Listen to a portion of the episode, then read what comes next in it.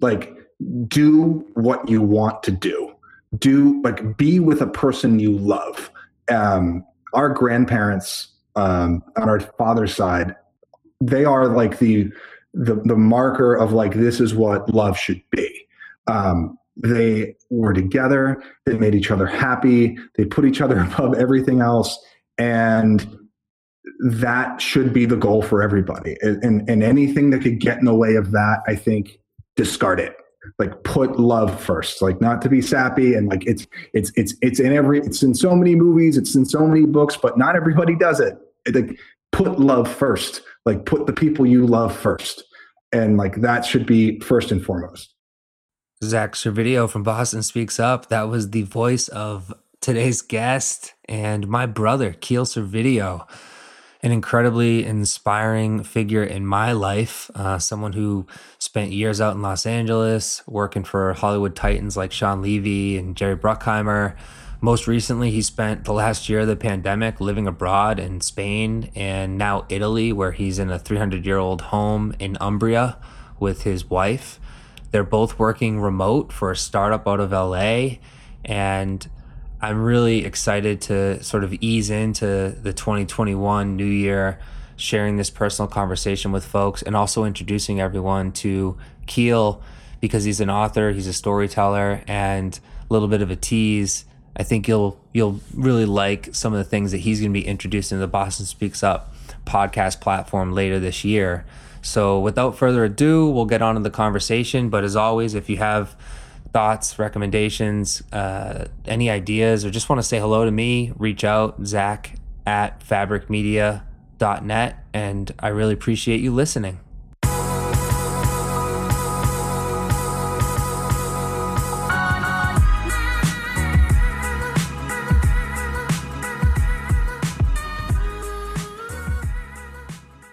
Silicon Valley Bank is a proud sponsor of Boston Speaks Up. For more than 35 years, Silicon Valley Bank has helped innovative companies and their investors move bold ideas forward fast. SVB provides targeted financial services and expertise through its offices at 53 State Street in downtown Boston and in Newton, and innovation centers around the world. With commercial, international, and private banking services, SVB helps address the unique needs of Boston's innovators. Learn more at svb.com. Zach Servideo here from Boston Speaks Up. I'm here with author, world traveler, and my brother, Keel Servideo. Keel, what's up? Hey.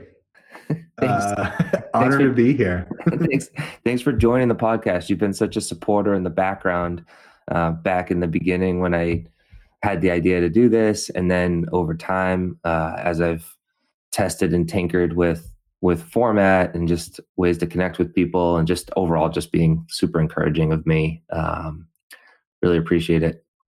Well i um i've been really proud about what you've been doing with this and um, i feel honored that you'd ask me to be ask me to be on it because you've had so many accomplished people and i don't know that i'd put myself in that category but at the same time i do think i have uh, an interesting perspective to offer and i also think the uh, the fact that we are brothers separated by this pandemic in a very unique way um, makes for a very good um, a good good cause for connection.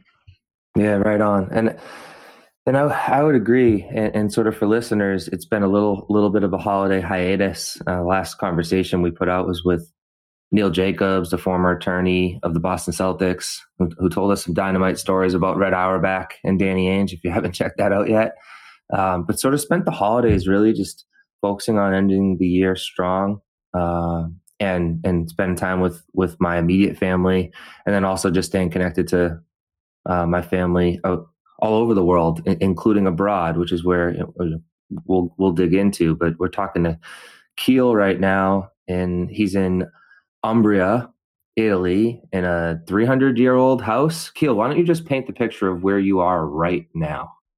So I'm currently sitting at the window of this 300 year old, um, but thankfully renovated because you know otherwise this would be probably not as comfortable an experience. Uh, house in the Umbrian countryside, uh, about two hours north of Rome, uh, nestled in the hills between the cities of Todi and Orvieto. And when I say cities, I mean um, very small, uh, stuck in the 15, 1600s, just stone fortresses on top hills.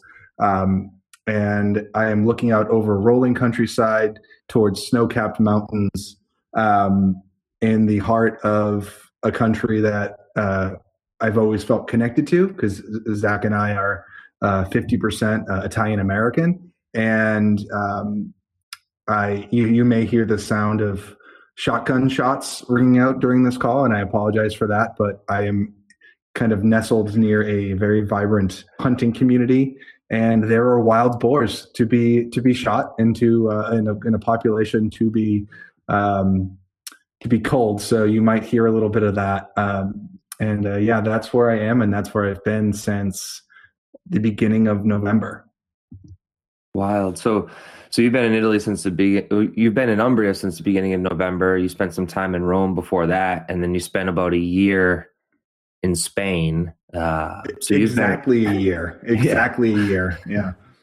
So uh, we're going to kind of dig into that a little bit and, and sort of go through how you got from the the middle child in, in the Servideo trio, the the one least likely to live abroad, to the one you know who first moved out to Los Angeles and now finds himself in a 300 year old home in in Umbria.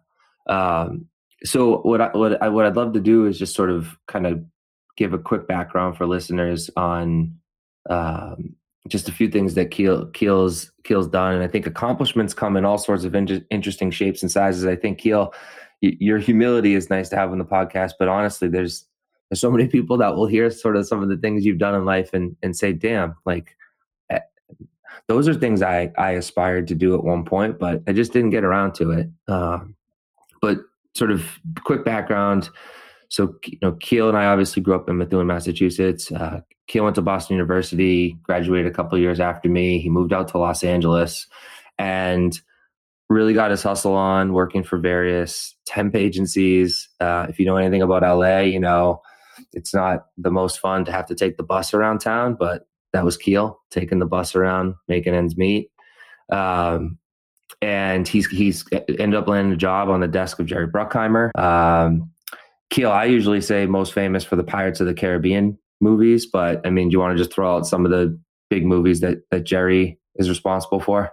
Yeah, I mean, the thing about Jerry is that like, you, like pick your decade of just dominating the industry. Because if you say the '80s, then you're talking about Top Gun and Beverly Hills Cop, and then if you get into the '90s, you're talking about Days of Thunder, Con Air, The Rock, and then you get to the 2000s and oh and also national treasure which maybe that's in the 2000s so the national treasure movies the pirates movies um, just like you know a, such a ridiculous career. Like i i was a weird kind of person chasing like the hollywood career path because i I knew who Jerry. I knew the Jerry Bruckheimer name. You you know you see those movies and you, you recognize it in the credits, and a, a name like his is always going to be very prominent at the beginning and the end of the movie. But I didn't realize how much this guy was connected to. Like I, I should have known the lay of the land and the biggest players and even the smallest players. But when that job came on my radar and I was kind of sought out to, because I was, well, you know, to connect this to Boston, I, was sought after for that job because I was a hungry Boston kid. And, and they needed somebody who was just like a blue collar worker because it was, Mm-hmm. I'm just going to correct a little bit of your intro. It wasn't yeah. on the desk. I mean, I, I, w- I would get to do that job for, for somebody else later. But with Jerry, I was a personal assistant. I was a gopher. I was whatever needs to be done guy, which I was fine with. And like that is the, a good kind of job to have when you are 24 when you are 3,000 miles from your family and you're trying to justify this is why I moved across the country and I'm going to work and I'm going to like earn my place here and I'm going to like do it while my counterpart is a New York City trust fund kid who scoffs at taking dogs to the vets whereas like nah that's not me. I'm I'm like I'm the hustler. I'm going to do this and I'm going to get this done. Hell yeah yeah, you spent actually that's that's true. You didn't spend much time on a desk. I think at, at one period of time you spent most of your time taking care of Jerry's dogs. Yeah, he had um, he had five dogs when I was there, and unfortunately, they were they were great. They were all, except a very violent, uh, not violent. He was um, an energetic, let's say, border collie, and which they just need to get out their energy. And he warmed up to me eventually, but the other four were golden retrievers, which just they like any very thoroughly bred animal. They they had a high cancer rate. Three of them had cancer by the time I left that job, and a lot of my time the last few months was trying to give them care and because jerry very very much valued them so therefore i valued them and i actually appreciated that i was able to as much as it doesn't sound nice on paper like i was doing an important thing to, for my employer so you know it it meant a lot to me to like be there for those dogs and at some point they started to feel like mine too i was i was still finding um, little blonde hairs in like my ventilation system in my little Hyundai Elantra like eight years later before I sold it. Like it was like that's how much they were just kind of like embedded into my life for, uh, for those 14 months that I worked for him. That's wild. And I remember we, you led the soccer team, the Wolf Pack, um, that eventually uh, evolved into, was it the Dolphin Pack? that we the Wolfins. The because, Wolfins. Yes. Yeah. Yeah. The Wolfpack uh, mated with uh, Club Dolphin, our friend Jay, and then we we made a Wolfin and we became made, champions. There we go. So the the the once 0 and 24 or 0 and 22 Wolfpack evolved into a uh, championship winning Wolfen team. But but I bring that I bring that soccer team up because it was really interesting. You sort of with the help of others like but you were sort of the leader, kind of curated a, a mix of great guys that were obviously still pretty decent soccer players, but had interesting jobs in the entertainment industry. And I think it was no secret that between that and then just all you know friends you had in the industry, Jerry Bruckheimer's desk or and his sort of like go for assistant role or roles because multiple ones existed were not the types of roles that people lasted in for more than four to six months.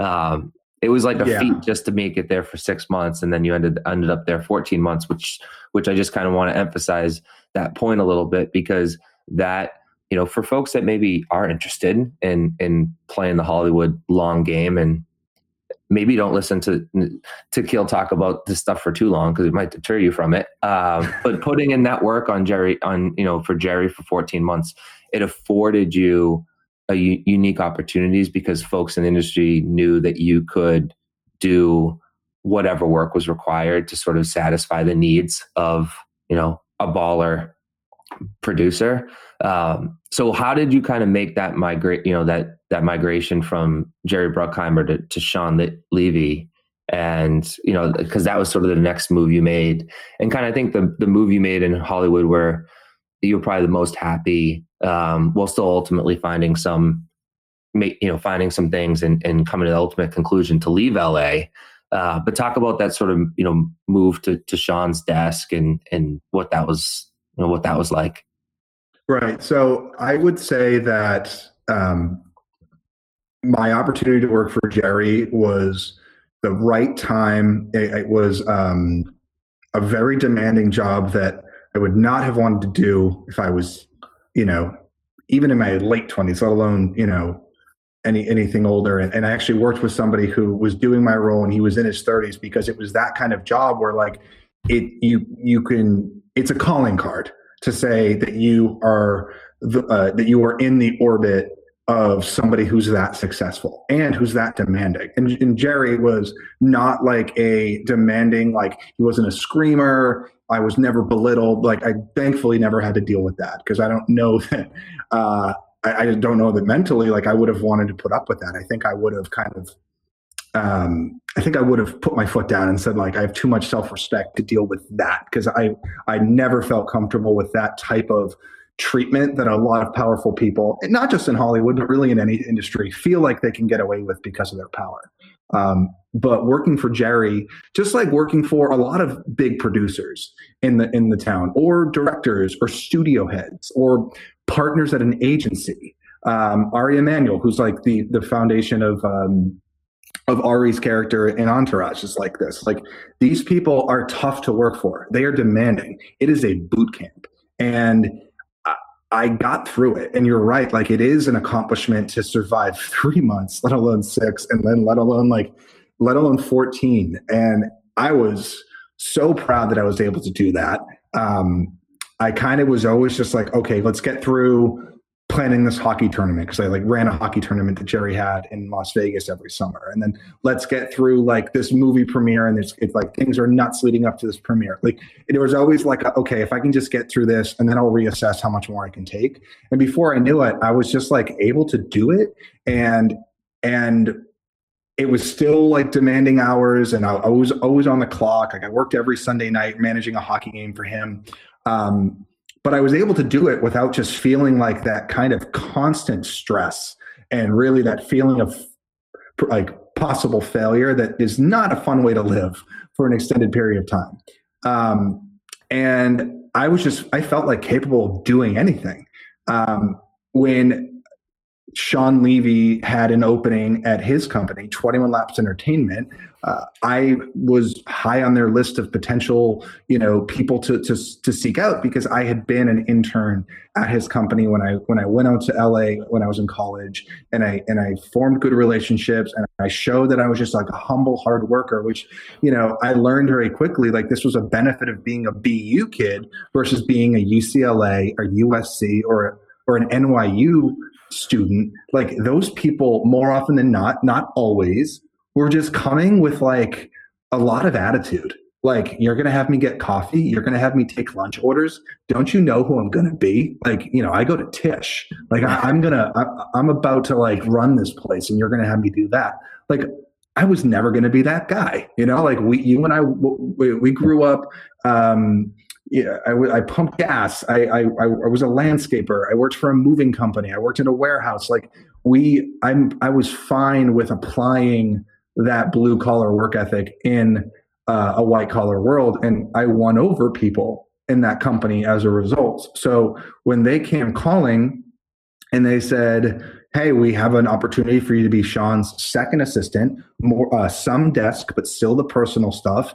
Um, but we think that you'll be perfect when the time comes when the number one chair opens up that you would be that good guy. Like that you would you, you you've met him like you guys would have a good energy together because shawn is just shawn is positive energy constantly. Um, and to be uh, just because he's not as much of a name as he probably should be but i promise you know him shawn is responsible for the night the museum movies um, and most importantly, right now, Stranger Things. Shawn is that force behind that. Uh, he is the he is the glue who has put that together. He directs episodes, but he's also a producer. And that company that I worked at, Twenty One Laps Entertainment, was the driving force behind that. Um, so when this opportunity came, uh, it was still going to be a challenging job, but a challenge that like I could I could meet because of what I'd done for Jerry. And and now I realize like, oh, thankfully I, I had this job and I I've been through the boot camp. So now I can go work for somebody where I'm gonna be much more face to face. I'm gonna be having conversations. I'm gonna be telling him what I think about the projects he's working on, the projects he's considering. Like I'm gonna be going to premieres with him. And uh, if I want to, I can go on set with him and be his right hand man. Um, but like I'm going to leave the office at seven and that's going to be it. I'm not going to work until nine o'clock every night and sometimes later, and then like get home and still be responding to BBMs because this is BlackBerry days when I worked at Bruckheimer, and I'm not going to be glued like my. even when things got better when I worked for for for at Bruckheimer Films, I always needed to have my phone on me. And I, I, mm-hmm. I, forget if you were living in LA during that time at all. I'm sure you visited during that time, but it was you really need your your your socialization when you have a job like that. You need your time to decompress when you have a job like that. And you don't fully get it. And a lot of people have jobs like this. I'm sure a lot of people right now are listening and nodding because like, you know, whether they work at a startup or they're, they work in the financial world, you are never off the clock and you are expected to hop to it when that call comes. And when the opportunity to work at 21 Laps came, it was not only an opportunity to kind of have a more prominent role in an up and comers world, it was an opportunity to have a more sane life that surrounded it. Yeah. Yeah, I remember visiting you because you, you moved out. You graduated in tw- 2009, so I think you moved out in the July su- early summer. Yeah, 2010. So July 2010, and then I didn't move out until the end of 2012. So for the, the next two years, I, I visited for Thanksgiving, um, and I remember on Sundays when you would be doing your best to socialize and kind of enjoy your weekend time away from the job quote marks because you never really were you just get sucked into the blackberry because and this is i remember when you were working for jerry because you were organizing and responsible for a sunday night hockey game which actually is an interesting kind of story to the extent that you're like what details you're willing to share and like some of the figures that played in that game but pretty significant sort of like local hollywood celebrity hockey player game that that jerry or you know that Jerry led, but it was really the Keel Video organization show. Um, that that that that was like ran your life for for a while. Um, it was don't- yeah, It, it, it kind of like the dogs i was i learned very quickly um, and the people i worked for at bruckheimer like they were demanding but they were also clear and i've certainly learned in jobs that have followed that clear signs of expectations are, are just that's a good sign of leadership to like say like look yeah you're going to be like taking dogs to the vet and you know if something ever happens like you know you we, we need you to be available but you're like you're you're also going to be running this hockey game for Jerry every Sunday night. You're organizing it, you're getting the people. And if like if the game isn't good, if the teams aren't fair, if people don't show, it's on you. And I I I appreciated that experience because I think that that's a good lesson for everybody to learn. Hopefully you you don't always need to exist in a world where like if something can be put on you, then you have to take the blame and you have to, you know, be culpable and like take your get your wrist slapped. But it was good for me because it made me go above and beyond to I don't want to say names, but like some actors, some producers, and some just like normal guys who just played hockey and were in Jerry's circle. Like I had to email those guys and know like if you tell me you're in, like no later than like like Friday morning are you allowed to drop out of that Sunday night game. And I I got more and more comfortable over my time because you know there were certainly weekends where all of a sudden three guys drop out on a on a Saturday and I'm trying to fill the game. And like I know like if this is you know if if there's no subs at this game Jerry's going to look at me and he's not going to want to hear the reasonings behind it um he's just going to say like you got to do better and and I appreciated that because Jerry treated me like he was like kind of giving me the wax on wax on this is how you become a producer. This is how you become as successful as I am.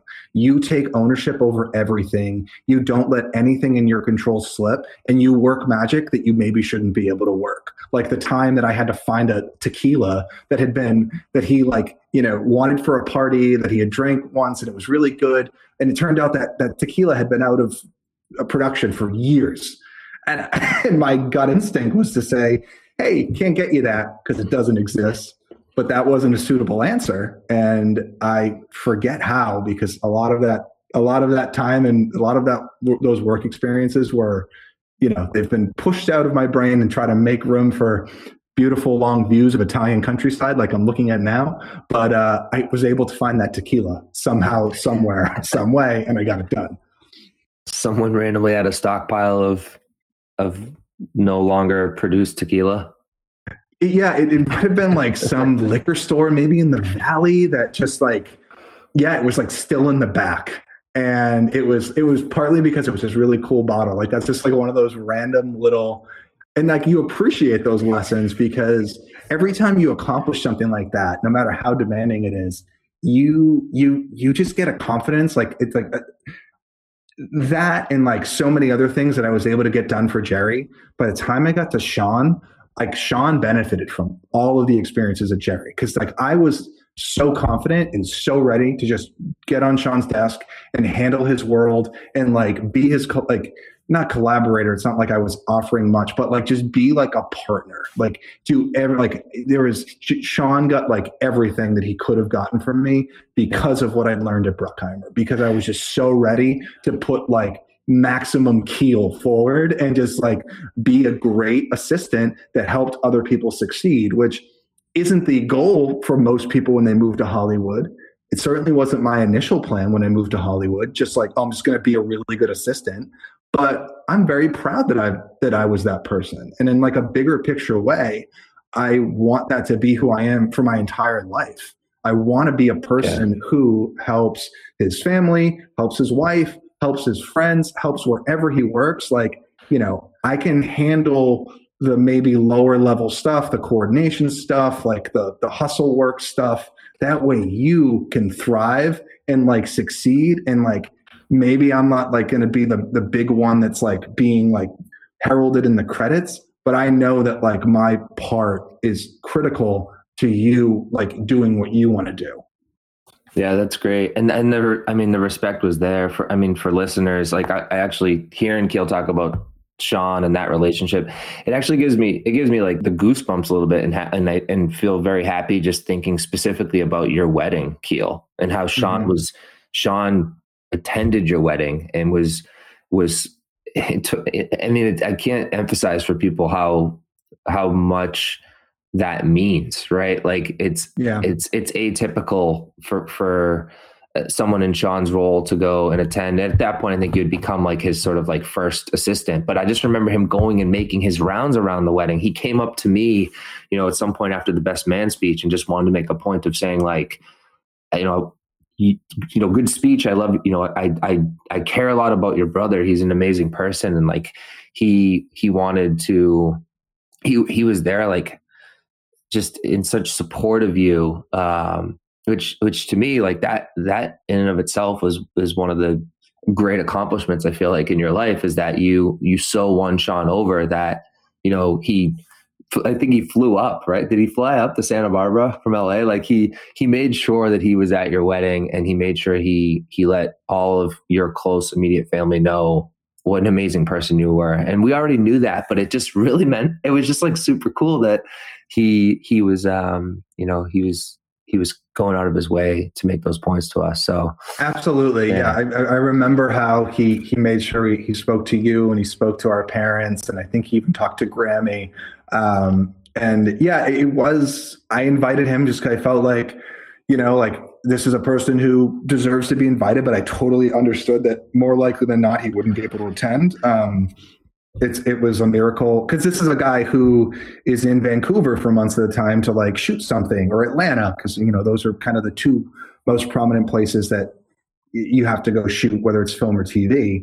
Um, so the fact that he was around and then not saying like oh like I'm rarely in town I'm just focusing on family stuff right now and he came was was very special and um, we we had a good a really strong bond and it was um, it meant a lot to me that he he always made me feel appreciated. He always made me feel like I was valuable, and and I think that that goes a long way. And it's not a necessary thing in a lot of workplaces, which is unfortunate. And it's like it's one of those things that I think if you start somewhere, you have to accept like you're not always going to get a person telling you that they're grateful for the little things that you do and that what you're doing is critical to the operation. And those little moments would come from Shawn quite often. And and and all it did was make me just reinforce my commitment to him and making sure that I was not dropping balls and and helping him continue to succeed and continue to direct a movie while he was editing a movie, while he was prepping a movie that he was going to produce, and then not to mention all the other things that were like always like in the queue to be made. Like leading up to Stranger Things, he was like producing like four movies at once. He had like just finished directing This Is Where I Leave You. Um, Arrival was coming out, like an Oscar contender, like a beautiful movie. I was so excited we made that. Like he was taking his company that was family movies. It was Pink Panther, it was Cheaper by the Dozen, and Just Married in the Night Museum movies. It was like lighter comedies and it was family stuff. And he does that really well. Like he came up directing a lot of Disney and uh, Nickelodeon shows in the 90s. Um, and Shawn went, did like, despite the fact that in Hollywood, like in any business, the people who want to work with you want to work with you because you've proven to do a certain thing well and they're saying like okay keep on doing this thing you're going to get our money you're going to get our resources if you keep on doing this thing you've proven well and I really respected Shawn for saying, Yes, I do that thing well, but did you know I can also do this thing well? And I can do that thing well, and I can do this well too. And I think that that is really admirable mm. because it that type of flexibility is not encouraged. But it and it and it and he put himself out there to do it. And I was very proud to be a part of his transformation into this kind of next level um, juggernaut that he is now. That's great. So, so I kind of want to bear with me here. I'm going to kind of paint these sort of parallel tracks up to this point in your life where you're now firmly cemented as like sort of the number one assistant for Shawn.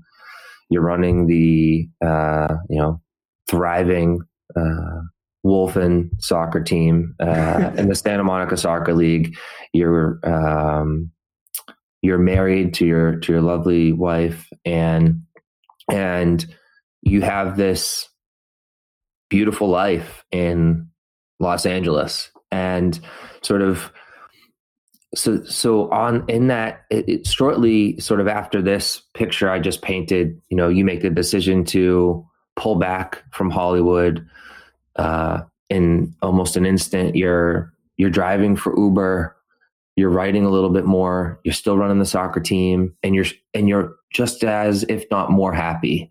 And sort of in tandem with this whole track you were on you were on your own you know pursuit from Methuen, Massachusetts to Boston University to Los Angeles and you wrote a book and you wrote a book about the journey and you did a lot of sort of the the book is very much sort of it's and I want you to describe it, but it, but it's sort of a fiction that's sort of you know solidly based on your life that is is a rather good seem, seems to me as your brother like was a rather good exercise in introspection on sort of you know what it is that you are pursuing to increase the variables and that you know happiness quotient that was going to help you live the happiest life ever as you pursued your version of of manifest destiny. So talk about that. Talk and and and specifically let's go back in time. Like talk about the journey and describe a bit you know and for listeners this may be fun like tell what was it like growing up in Methuen?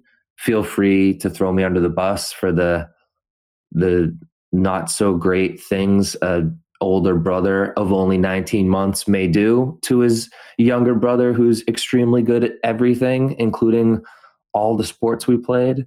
Um, and sort of paint and paint that picture you know that that ultimately um, has you you know marrying the love of your life in santa barbara and, and living this great life in la um, i think that my childhood our childhood was very normal and very uh, entertaining. I, I, I never felt that bored, and I felt very kind of comfortable with with everything that we had. And I, I'm sure that a lot of people have this because in the end, like your experience is all you know, especially when you're a kid and you can't start projecting yourself into other lives. But I, I just grew up feeling like I have the absolute best family in the world.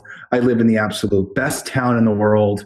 Um, Boston is the greatest city in the world. I never want to be anywhere but here. I never want to. I never want to travel. Like I had no desire to travel. I feel like I'm kind of like our father in that way because our dad, who's like this, just would bust his butt at UPS, and then when we get a vacation, like he was fine with just like hanging out by the pool and like you know maybe doing some work on the house. He wasn't like let's go on a road trip. Let's you know maybe we'd go to hampton beach or southern maine but like that was it. And i right. I, I, feel like i'm very much his son in that way. I certainly grew up his son in that way. Um, and at the same time, I always wanted to do something great. And part of that was because I just wanted to leave a mark that outlived me. Um, I've always been very terrified about the idea that one day I just cease to be. I mean, it's it's something we all have to face, and it's just it, I've it has been something that since I was like a kid has just been prominently like every now and then like the thought just dances through and it kind of holds over me for a while and I felt that it was reason to do two things. Number one, make sure you're not like wasting anything. Like, do what you want to do. Do like be with a person you love. Um, our grandparents um, on our father's side are like the they are like the the the marker of like this is what love should be. Um, they were together. They made each other happy. They put each other above everything else, and that should be the goal for everybody. And, and anything that could get in the way of that, I think, discard it. Like put love first. Like not to be sappy and like it's it's it's it's in every it's in so many movies, it's in so many books, but not everybody does it like put love first. Like put the people you love first, and like that should be first and foremost. Um, so that was like one thing. It was just making sure that like I am intentional with what I do, that I am I, I am I am putting beautiful things into my life and or adding beautiful things to my life and and and and loving and and just try to keep like that like let that be my compass and on the other side like but and and then find a way to do something that when you're gone it's still there. And even better if like people know it and they remember you because of it. And i think that that is like the foundational urge that is why i, I write. Um, i i didn't i didn't read a lot as a kid. And then i started reading towards the end of high school and i realized that, especially if like with certain writers like you know kurt vonnegut like you remember my kurt vonnegut phase like well, i just wanted to devour everything like this was a person yeah you pulled me in a little bit. I uh, i, I started i binged on kurt vonnegut books thanks to you. Yeah we, and i feel like we all need our kurt vonnegut phase like yeah. that was that was a man who his personality was in those pages like he was a specific kind of person whose life experiences was were always on the page. He was sometimes a character in his own fiction, uh, or sometimes it was just like you know he could not escape the fact that he was you know a German American kid from Indiana, uh, Indianapolis whose you know father was an architect whose mother killed herself who who was taken prisoner in world war ii and and survived the bombing of dresden and he mined that life and so well across so many books. And and the, the greats that we know about like you know slaughterhouse five and ones that are less heralded like like mother night which people should read because galapagos Galapagos, um, yeah. one of my favorites from in this period was kind of when he was getting over like his own suicide attempt is Bluebeard. It's all mm-hmm. about a man just kind of like who just has like one masterpiece in him. He's like this artist who never quite makes it, and he channels his kind of defining moment of his life into one final piece that you don't see until the end of the book. And I just think it's so beautiful because I'm I'm comfortable with being that guy. I'm in comfortable the, in the pursuit, being, right? Uh, yeah, yeah, yeah. I, I'm comfortable with. I've kind of, I've kind of, you know, shaken my grip on the belief that I need to be a, a literary hit who people know me and people read me and I'm I'm in like high school curriculum. Like that doesn't need to happen. I don't care if that happens. I am going to create whatever beauty I have inside me and put it into a story and write the story that I can write that I know I, in the way that I can do it well because I can't do all writing well, but there's a specific kind of writing that I think I can do well. And that is, and if, and if it turns out that like, you know, the one book I wrote is the only book I wrote and that's the best I can do, then that's fine. And that's left behind. And maybe it's just a family relic that Servidios pass around like, oh, yeah, yeah, my great grandfather wrote this book. Mila can say, like, oh, yeah, my uncle Keel wrote this book. And it's just a way for people to like know me in a little bit more of an intimate way and maybe hopefully learn something through the experience of reading, then I'm okay with that. Um, and that kind of acceptance, I think, has been something that kind of gets to what your question was, which is like, how do I go from like being in, in Hollywood and having the position that I had to doing what I'm doing now? And I, I think that I went to LA to I went to LA to be a screenwriter on the surface to like because that that felt like a more practical application of of writing you know even though I, I never showed any talent at writing screenplays because it's a different type of writing and it never happened and then i started to get very shaken by like okay what am i doing what do I want to be? Like, how do I fulfill like kind of my not purpose, but like, you know, whatever is like the passion and urge inside me. And it was writing a book. It was writing fiction. It was creating something that hopefully some like kid who's not fully happy, not fully in like grasping what his life is and who he is and what he wants it to be and reads my story about that and feels like, oh, okay, good. This is like I, that empathetic journey just enriched me.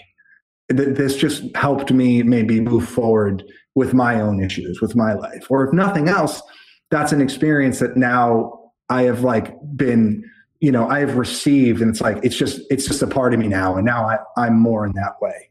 Um, and I think that in order to like desire that outcome, I need to release this like this hold of like doing something great. And it's like that needs to be the outcome because I think like thinking about the outcome was making me very unhappy and making me very hard on myself that I was a failure and that I wasn't um I I just like I, I had wasted my potential and I was wasting my time. And then it turned into and i'm wasting my wife's time.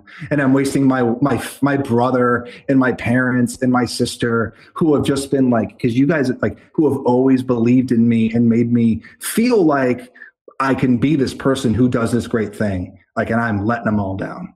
And all this was happening while i was in this eh, working in this industry where i was surrounded by successful people. And i just kind of had to acknowledge that in order for me to fulfill my the the kind of creative and uh, passion inside me i needed to let go of that desire for it to be great and just go forward creating and living the way i need to live and then creating whatever comes forth from the best me i love it so as we sort of transition from Los Angeles to abroad, uh, you decided to, and this is pre, so pre pandemic. So pandemic really starts to go down early 2020.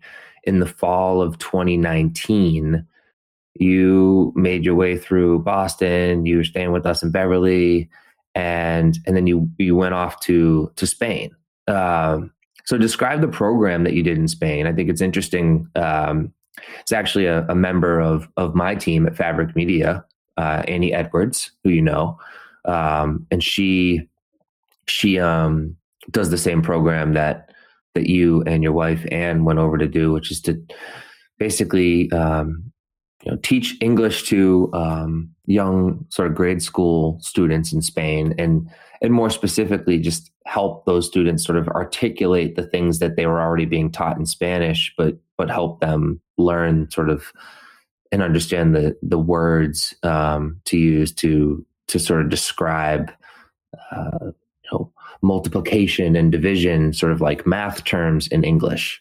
Uh, so, t- so, t- so if you could share share with listeners, like that decision process and what that program was and then and then describe what it was like to be in sevilla spain um, pre-pandemic and what it seemed like your year was going to look like and then what did it abruptly sort of shift to um, as things kind of entered a lockdown state so i feel like i need to start my answer by fully uh, answer, uh, maybe finishing my answer from before, because maybe I, you know, got on got on a, a track that didn't fully address your previous question, which was which has to include the fact that I I drove Uber for a year and a half after yeah. after after getting off the seat of uh, of Shawn and and pulling away from the industry and just really trying to like and the idea behind that was like you need to you need to throw yourself back out into the ocean keel because you've gotten comfortable and you've gotten stagnant and you need to you need to figure out like you know what you're doing and determine like and, and you need to respond to some adversity again because i felt like i responded to adversity when i went to la after being unemployed for a while and just kind of picking myself up from from from from the ground and like building my adult life from scratch.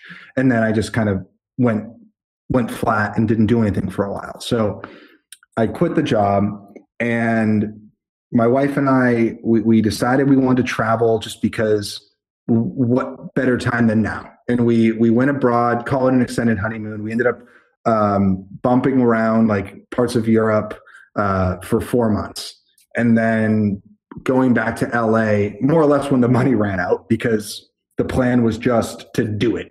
And it was reckless and it was free and it was silly, but it was like incredible. And then we get back to LA and now it's like, okay, so do I just like seek out my con- contacts in Hollywood? Do I go back to a job like that? Am I finally ready to like say like, oh, now that I've had all these Hollywood jobs, now that I have been the man at the side of the man for so long, am I ready to start taking on a bigger role in his company or in another? Like, and it wasn't there. So I was like, all right, so I don't know what I want to do. That's okay. Um, in the meantime, let me drive Uber because that seems like it'll be fun, and I can hopefully, um, at some point, something in me will wake up and I will decide what I want. And then 18 months went by, and Uber turned into just my job for a while and I was, you know, writing and and and driving and and just trying to kind of figure out what it was that I wanted to go do next, what I wanted to commit myself to uh, beyond the writing, which you know, based on the way I've you know described it now, uh, the kind of writing I wanted to do, like you know, it's not like I was com- counting on. And I'm still not counting on writing being the way that I make a living and the way that I survive and the way that I one day provide for children and and and all that. So you know, I need to be doing something else. So I was in this kind of period, and it was very up and down. It was very much like soul searching period of my life, reflecting as I do often on like, okay, how did I get here? And why am I here? And what am I missing? What am I doing wrong? How can I do it better? And what do we want? And really, the thing that Anne and I wanted more than anything was the opportunity to live abroad. Like we we had traveled and we had been so many places, but we wanted the opportunity to like let's try like living somewhere. Let's like try getting there and then staying. Like you know, anytime like you you live in a new place, it's like you know planting yourself in like a new soil and like you know what do you become there? Like I'm I'm like I'm 18 years of Methuen plus four years of Boston plus 10 years of of LA, like all those layers, like that that makes something interesting, and we're, we're all that. And we wanted the to add a layer of soil of living abroad, but it was it was kind of something that we didn't know how to make real.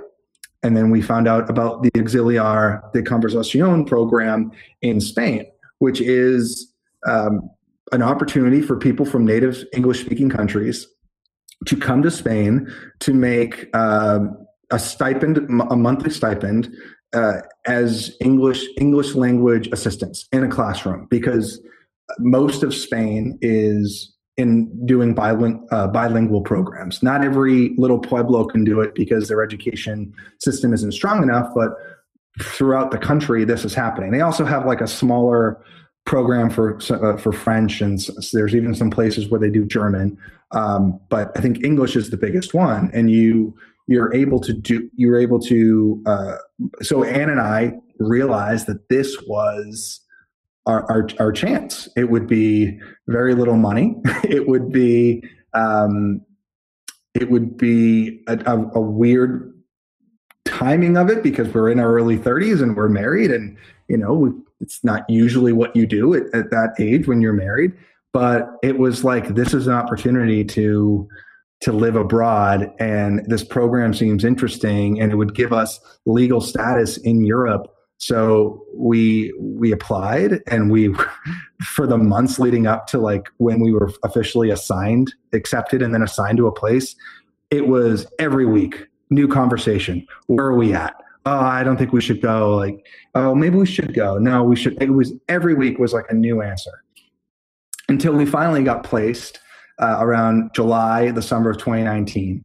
We got placed in Sevilla, and we had we had traveled there uh, when we went abroad a, year and a half earlier, and we loved it. And, and we loved it, but we also both, in that moment, in that first experience we had, both felt like this is a place that I feel like I could live. Like it's European and it feels special and it's beautiful, but it also just feels accessible because not every like you, not every place I've been and still am able to see do I feel like, all right, this is beautiful and I'm glad I'm seeing it, but I don't want to live in Assisi, which is like a, a, a, beautiful village, like an hour and a half from here. But Sevilla just felt like I could I could actually, you know, could see myself like settling into this place and calling it home. And then we got placed in the program in Sevilla, which was very fortunate because sometimes you don't get to uh, to teach in the city. Sometimes like you're out in a remote area, and uh, which would be its own kind of experience, but you're really thrown out there. And we took that job and we I stopped driving Uber and had been working for a company for uh, about a year and a half at that point, and and she left her company, and we said, "Hey, we're we're we're gonna go start over in Spain and do a teaching year, and then figuring it out, figure it out from there." Um, and we got there last fall, um, late late September 20, 2019, and you you the job was fairly easy. The experience was um, it was a bit trying because I think I had been so up and down in in LA while I was driving Uber, trying to figure out like, okay, what am I doing? What do I want to be? Am I am like what am I what am I going to write? Like all these questions, like very existential. And I think I'd started to hang my hat on the fact that once we we make this move once we make this change like oh this is the solution and then everything will be better but that's not how things work and like wherever you go there you are and if you if there's something you're not facing then it's going to follow you so i unfortunately for my first few months in sevilla i was not fully engaging with the experience um, the way I I wish I had. Like I wasn't I wasn't throwing myself out there. I wasn't trying as hard to learn the language, and I was you know sometimes just like feeling just unable to to really appreciate what I had and to be proud of myself for doing it. I, I was I was very uh, I was holding myself back from savoring a once in a lifetime opportunity. Um, and I didn't start to turn that around until early last year. And as 2020 got underway, I started to kind of really just let myself off the hook, um, which, you know, I think is an important thing for anybody to do. If, if you're just constantly, you, uh, you know this, Zach, like I have a tendency to, as much as it helps me as a writer, like I can overanalyze and I can be overly critical with myself. And right. I was really just constantly holding my own feet to the fire and just being just hard on myself rather than what you should always do, which is loving myself and being like, yeah, you're not doing great right now, but you know what? You can do better. And like, don't beat yourself up. And the second you start being mad at yourself for being mad at yourself, and then you're mad at yourself for being, it's just, it's just a spiral. And I started to turn that around in early 2020 and really started to like live like in love with where I was and grateful for the experience and looking ahead to like springtime in Sevilla and and and then like a summer in Europe when like our teaching year ended, which is why when the pandemic just kind of hit, it was uh, it was a it was like interesting timing and it was hard for everybody for a lot of reasons. But for me it was like it kind of stopped my momentum it felt like or initially it felt like dead in its tracks that this now like rather than being able to like make up for lost time and seize the moments and just really i was planning on going on like camino which is basically um they have all these pilgrimage trails that go through. I, have actually thought about like me and you doing this someday.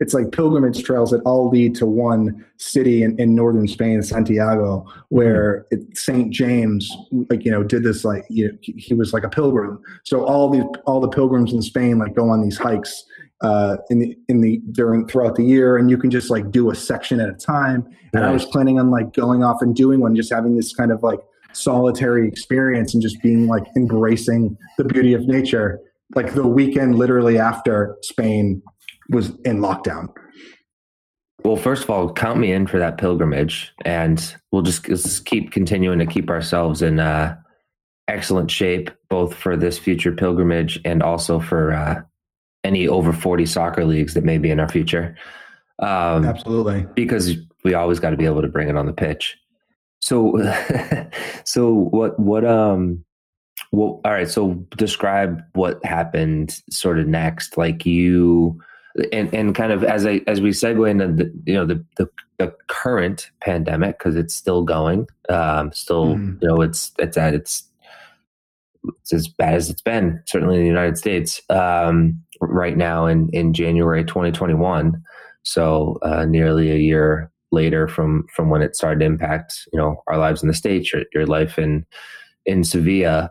Um, so talk about what what changed in your in in and what it was like. I mean you, obviously it, it's helpful to talk about you know digital connectivity and and you know uh, the obligatory shout out to zoom and and all the Zoom calls we started doing early and often uh, in the beginning of the pandemic. And the apartment you were in in Sevilla was challenging in that you weren't supposed to really leave for certain reasons, which you maybe can explain. And then you had like the most ridiculous like single like window that let in a tiny bit of sun. And so you had like limited sunlight and it just seemed like you were in you know i i put you in the same category of you know friends i had that were in new york city in like really small apartments that were like damn this is this is tight and there's not much escape. Um, yeah. so what was your escape? And you know what was it like what was it like um, both there physically but then sort of like virtually you know how were you able to tap into you know family and friends uh, back home and sort of get through that that period of time. And and then ultimately you know what you know you can talk about what what brought you to Italy. So the lockdown in Spain was I think the strictest in the world or like among the strictest in the world where um, Madrid was really the only place that was hit incredibly hard during the first wave. Um, Sevilla, where I was, never got out of hand, which was good. Um, but at the same time, and I res- I respect the country for doing this. Like they just they put a lid on everything, and they didn't take chances, and we were not allowed to be outside. Period. At all for seven weeks, starting in middle of March. Um, it was we Anne and I had rented an apartment for the year that was certainly not the, you know, dream version of our Spanish apartment that would have like a balcony that overlooked some uh, big plaza um, that we could just like I could sit on and read and like journal and stuff. Like I was hoping to have that, but this is what we were able to find, and this is what was in our budget, and it was uh, a cave. We called it the cave. Uh, it was in the inside of a, a old building um, that had a kitchen that was kind of basically shared with a living room. We had a very uncomfortable, firm uh, futon couch that had no armrests, and then a narrow hallway that led into our bedroom, and that was it. Uh, a bathroom. So it was like a very small, uh, bare bones place, no TV, just because you know we were living in Spain, like we weren't planning on spending that much time in the apartment. Uh, whoops, because we had to spend a lot of time in the apartment. Uh, we were just stuck inside. You could only go to your grocery store when you needed to shop. Uh, though we were able to skirt this rule several times, technically we weren't supposed to go to the store together. You were only only one person from a household was allowed to leave at once. Um, we in the beginning would go shopping once a week because we were very nervous and we were very careful and we didn't want to run we wanted to limit our opportunities to come into contact with people and certainly a grocery store where there might be germs um, but as as the time went by and the longer we were in lockdown we would maybe go every every other day just because that three blocks that we'd walk to our grocery store was an opportunity to be outside and maybe feel sunlight on our face because we got no light in the cave we were the bottom level of a building that was, I think, four stories high. Um, there was no windows that faced outwards in the apartment, but there was windows on the inside. So, like from our bedroom, and then wrapping up that narrow hallway that led into the living room, and then like doors that led out into this little narrow um, patio area, and that was in the inside of this building um, just kind of, uh, I, I, think it's an, maybe you'd call it an atrium. Um, I think Anne told me it's on an atrium, but I always called it an atrium.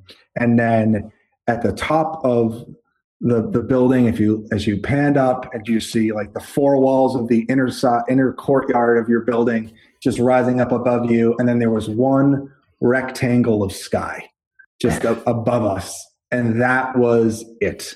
And that was seven weeks of life and it was hard. It uh, it became a, a nice little joke that a lot of people seem to enjoy when I would post about the rectangle, you know, on uh, on Instagram, and the rectangle's crying today because it rained, and um, maybe a little shot of oh, we had a cloud move across the rectangle today, and there were birds flying across the rectangle. How nice! Um, and that was our only outlet to the to nature. Yeah, it was pretty um, funny. Period. That the rectangle could have had its own Instagram account. It, it, it really could have. Um, and I think the really the great the experience ended up being good for me because in the end, like when when you've been like I don't know if you call it depressed, call it like lost, like whatever I was for like off and on for a few years, going back to when I quit my job in Hollywood and drove for Uber and, and moved to Spain and was just constantly trying just to find like fixes and find, all right, maybe if I do this, maybe if I do that, like just waiting for like the moment where like something just like you put the puzzle piece in it and suddenly I'd be okay again. Um, when you're in a situation like that and like it's like being in a hole you're and you're looking up and you're seeing just one narrow patch of the world. And you are seeing, you know that there's more, but you also know that you're not capable of seeing anything beyond that right now. And I didn't, and I, I, it didn't take me long in these circumstances. And maybe part of this is just a writer brain thinking the way a writer does, but like where I was like, oh, I feel like I've kind of, you know, been beneath the the hole in the rectangle like for the last few years. Hmm. Um, so, so, it became a metaphor. It became a metaphor for some for for a place you had been and you had kind of battled through before. Yes, and there was, and to extend the metaphor, there was because of like you know the, the time of year. It was very early spring, and this was like a very straight up, uh, you know, courtyard. There, the the sun itself never shone on the rectangle. Like it was never in sight. And as a result, sunlight never hit the apartment. And as time went on in lockdown, um, I started to notice like, oh, the angle of the sun like there, there's actually sunlight hitting like the top now of like the building. And like you know just, oh now now it's hitting the third story window. Oh and now it's hitting the third story window. Hey ann at 11.30 the, the, the sun hits the third story window and then it bounces off and it hits a second story window. And i was like we know we, we might get some sunlight by the end of this thing. And it just became this like you know this like like it, it became an event to like just track the sun. And it's like the movement of it and like you know the angle of the sun gets higher as you move towards summer. And eventually we actually like before this lockdown ended and again call me corny i saw it as a metaphor. I we were actually allowed to feel the sun on our face. And it felt amazing. And look i don't want anyone to ever have to go through the experience of just being locked into an apartment for 7 weeks but I want you to experience what it feels like to have the sun hit your face for the first time, like six weeks into it, wow. because that is that like I, I cried. It was it was just just such a beautiful, just like finally, like and you because I mean how how how much in your life does the sun hit your face and you think nothing of it, right? And now it was like it was the greatest gift like I'd ever had. Um, so that time it, like in the lockdown as hard as it was and it was scary in the beginning because there was there was this moment where it's like okay what is this pandemic and what is it going to do to countries? Like oh now it's hitting america like is my family okay? But once like we all kind of found our footing in this new world i started to feel less scared and just more like okay like here's what's in front of me. The government of spain just announced an extension of the lockdown for another week I just need to get through this week. I'm looking, I'm focusing on just what I can focus on and what's in front of me. And we're going to talk to our grandmother twice a week on our Zoom calls while she's in her facility and she's safe now. And that's what matters. And our mother is furloughed, but she's handling it well. And we're talking and that's all that matters. And like so far, my, both of my siblings are still working and that's all that matters. And it just, and I'm sure we've, I think we've probably all had that just moment where we just kind of stripped everything down and we just looked at things very bare bones and being like, this is crazy. This is scary, but I'm okay. The people I love are okay. And that's enough. And that's all I need the world to be right now. That's enough. And it probably helped that your sort of focus and a lot of your the biggest tent pole event of your day was tracking the sun and so when you break things down to something that simple, then it kind of helped you sort of apply that same sort of you know sort of simplistic thought to the you know simple basic checklist of things that mattered. Like Grammy good. Siblings good. Mom and dad good. Like keep tabs on everyone and and just hunker down and and focus on those those basic elements of life that are most important. And and actually, exactly. I think for me, like this is why it was important. And I'm you picked up on this before I could articulate it, but I think it was in part of the reason why I was waiting to do a podcast, kind of you know coming into this new year, is because it's important to kind of be in a reflective state in general. You know, from one year and the next, it certainly is when we've been going through a pandemic, and I think what what I just described and what you went through, you know, in my own way, like that's a sort of that's a sort of uh,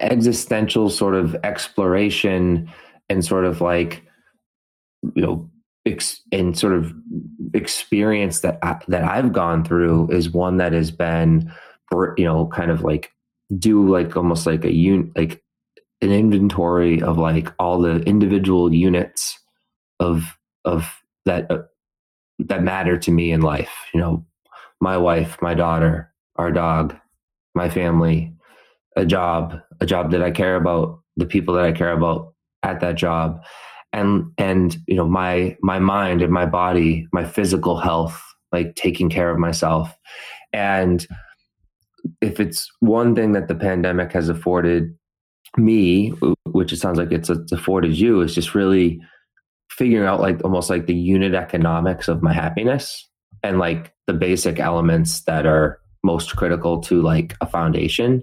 And then in sort of establishing like common simple practices against those individual units that bring me joy and and give me purpose in sort of identifying those honoring those through like being a present husband and father or you know being a disciplined worker and being a disciplined um, sort of person you know working out um, with all those habits sort of consistently um, adhered to it, it, feels like and again this is just you know me i'm the eternal optimist I, have to call me cautious, cautiously optimistic would be an understatement. I'm, I'm, I'm, I'm, I'm ever, ever, an ever, you know, always sort of optimistic type. It's, it's, it's helped establish a foundation. I feel like to be better moving forward. And I, and in a lot of ways, I, and with no disrespect to like folks who are dealing with COVID, lost lost family to COVID, like COVID nineteen is is an awful virus that is doing terrible things to uh, individuals inside society broadly and putting you know businesses out um, under. But I'm, but this is the only way that I can. This is a great way that I have found to to to move forward. It's I I I take um, great lessons, and I'm actually grateful for what the pandemic has afforded myself, you, Keel, and people in my life that have embraced these this as an opportunity, as an opportunity to break bread with your family every night, as an opportunity to develop healthy habits in your home, as an opportunity to sort of establish the type of foundation at your home, wherever it is, it's just with the people you love. You know, you're with your wife, I'm with my wife and kid and dog. And and from that place of foundation, when the world opens back up, I'm on that more solid of ground to go out and with with with no shortage of ambition succeed and accomplish things. And i just feel stronger for having sort of gone through that process. Um, so that's a bit of a, a, tangent and hopefully not too convoluted of a mess um, and maybe you can help make sense of it and, and play some of that back to me if if you agree or, or if you feel differently. But I totally sort of, agree. That, that's that's no, sort of I, how, I, how I feel. Yeah. I agree. I think that um, we need to be able to hold two complex thoughts at once in a lot of cases, but certainly with the pandemic. The pandemic is is terrible. It's it's it's sad what it has done to it's taken lives it's ruined lives in some ways and that is terrible but like it's okay to it's it's good actually. It's probably necessary for taking this bad thing like you should take any bad thing in life and like learn from it and you know adapt and be grateful for your ability to adapt and and adapt in a way that's going to allow you to live better not only just in this crisis moment but like beyond it. Because you know it's it's a long life and it, hopefully and it's not always you know easy and it's not always going to be smooth. It's not we, we can't control so much that comes at us and that influences the the kind of universe that we've created. And it's why like i you know, my lesson to myself among well, among many, but one of them was like, Keel, give yourself a break. Like, right. like the world's going to hurl a lot at you for the next, hopefully, 80 years. However, I hopefully I live a nice long life. If we play soccer as old as we want to, maybe I will. Although my, my hips and knees can't handle it lately, but um, you know, if there's enough out there that is going to make things difficult, so why are you making it difficult on yourself? like the, the the inner monologue that like dominated me for such long stretches leading up to the beginning of 2020 was horrible. And it was and it and it and i'm not like there was a time where i was like ashamed of it and i was mad about it. And actually you and i had like a good conversation about this. Like you and elizabeth like i was home in february. I had this little trip home because I was surprising our grandmother for her 90th, and I hadn't really said it to you. And I hadn't told you what I was going through. And part of that was because I felt like, and I, I feel like I've been this way since I moved to LA, and I'm finally put this behind me where it's like, well, I've made these choices, so like I better it better things better be okay and I better be okay. Otherwise, like my choices were wrong and people are gonna like tell me like, oh, right, well then come back home and like like which would never happen because you've never done anything but just support me and love me and, and, and encourage me to do what I want to do. But like, you know, I drove Uber for a while and sometimes it was great and sometimes it felt like terrible, but I didn't want to like always reveal that to people because I felt like they might um, just it would be like, well, then what are you doing it for? And then I moved to Spain and I'm still struggling. It's like, well, then why'd you do that? It's but so and I'd be like embarrassed about it and I'd be ashamed of it and I'd be angry at myself for feeling it. And I'd start that spiral I mentioned before. And I realized that like especially like you can't do this with everybody, you know, not even every friend can be that friend to you that like you can let them know when you're struggling and when you're in pain. And we all have to learn that the hard way sometimes that some friends can't be there. But like, you know, your brother is going to be there for you and, and your and your sister and, and even like our parents, like I naming it to you and Elizabeth that night and saying, This is what I've been feeling and this is where I've been at. And I know it's not good. And like, and it just like it was such a weight off the shoulders. And that was really the start of my momentum that kind of was like going in the right direction before the pandemic was just like giving myself a break and not being so hard on myself that I, hey, I messed up. Like now, yeah. I, am in a period right now where it's like, God, thank God for failure. Thank God for things going against, uh, uh not according to plan.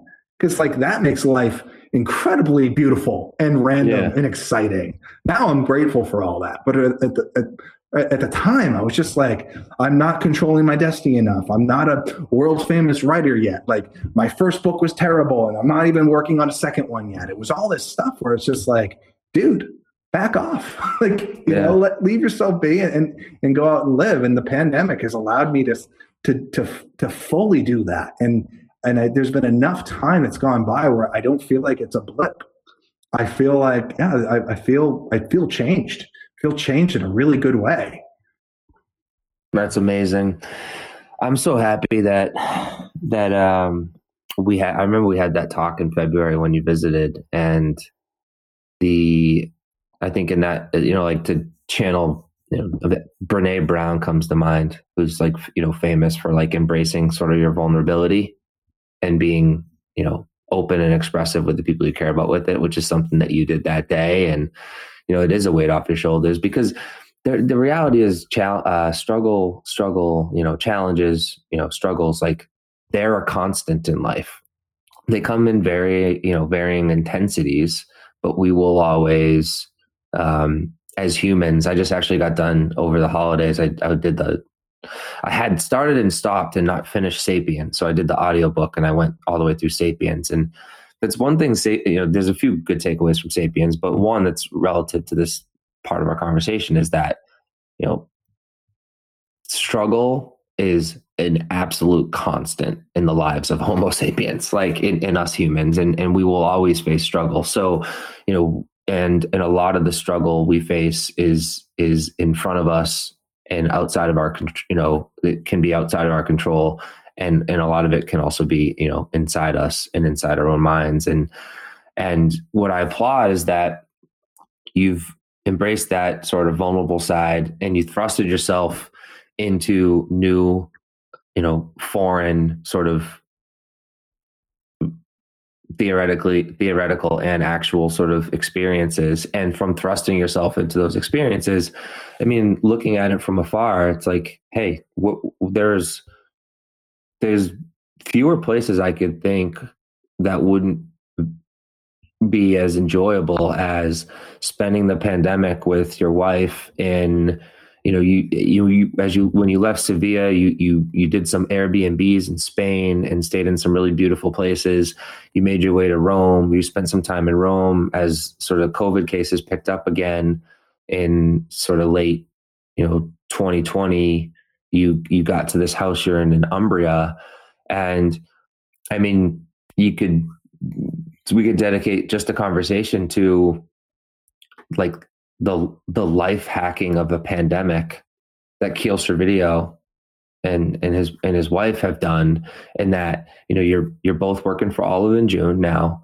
You're making you know good money like certainly would be even good by United States standards but you're living you're making good money and you're you're you're paying sort of like you know Italian countryside sort of rent. And you know you have stable jobs.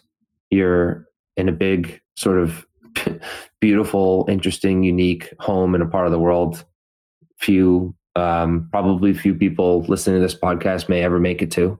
Um, I certainly hope that I do, um, but I don't know. And and how cool is that? Like, I mean, it's it's really you know, and, and to kind of put another point on that, like there's there's a lot of our friends and you know say their names but you you know i think some of the friends that, that we have that were like at that point where they were like going to have a kid in 2020, 2021, and have kind of put that off. And they're waiting till the other side of this. And it's like, there's a lot of like, there's certain things about life that, that are a bit on pause eh, during the pandemic. And all you can do is sort of like control the not, you know, the variables, you know, the knobs in your life that, that you can. And it's really remarkable when you think about sort of the manner in which you're you're living in this in this pandemic right now. So I've, I've it brings me great joy um, as you and Anne being you know high priority sort of variables in sort of the equation that makes up my my happiness in this life. Um, there are a few things that bring me greater joy than knowing you know how well you, you two are are thriving right now. Uh, so I just yeah, so I just wanted to share that and and share that with the world and and yeah, I mean, I'm you know I'm curious like how how is it like day to day right now in Umbria? Like how is it in that big house and you know working you know for you know a company in LA doing business? You know, maybe you can share a little bit about about what you're up to now, you know, work wise and and you know be curious like if you're plotting, you know what you who you're who you've been reading recently and what you you know what you might be writing about uh, but just kind of paint like your present a little bit like what's you know what what life is like now right now and and sort of you know where you think things may be heading well to paint the present a little bit uh, very specifically uh, the the sky is now kind of cotton candy pink to be clear because because the sun is set so just wanted to update you on the on the image of the um, of the Tuscan, uh, the Umbrian countryside. Sorry, outside my window. Nice. Um, but yeah, I appreciate you saying that, and and yeah, I definitely think that we've probably all realized that, or a lot of us have, hopefully, that you know our happiness definitely is easier when we see the people we love also happy and, and safe and, and healthy. Like that that goes a long way. And and i feel the same about you. And i also just feel like I, i'm glad i don't need to be a burden right now.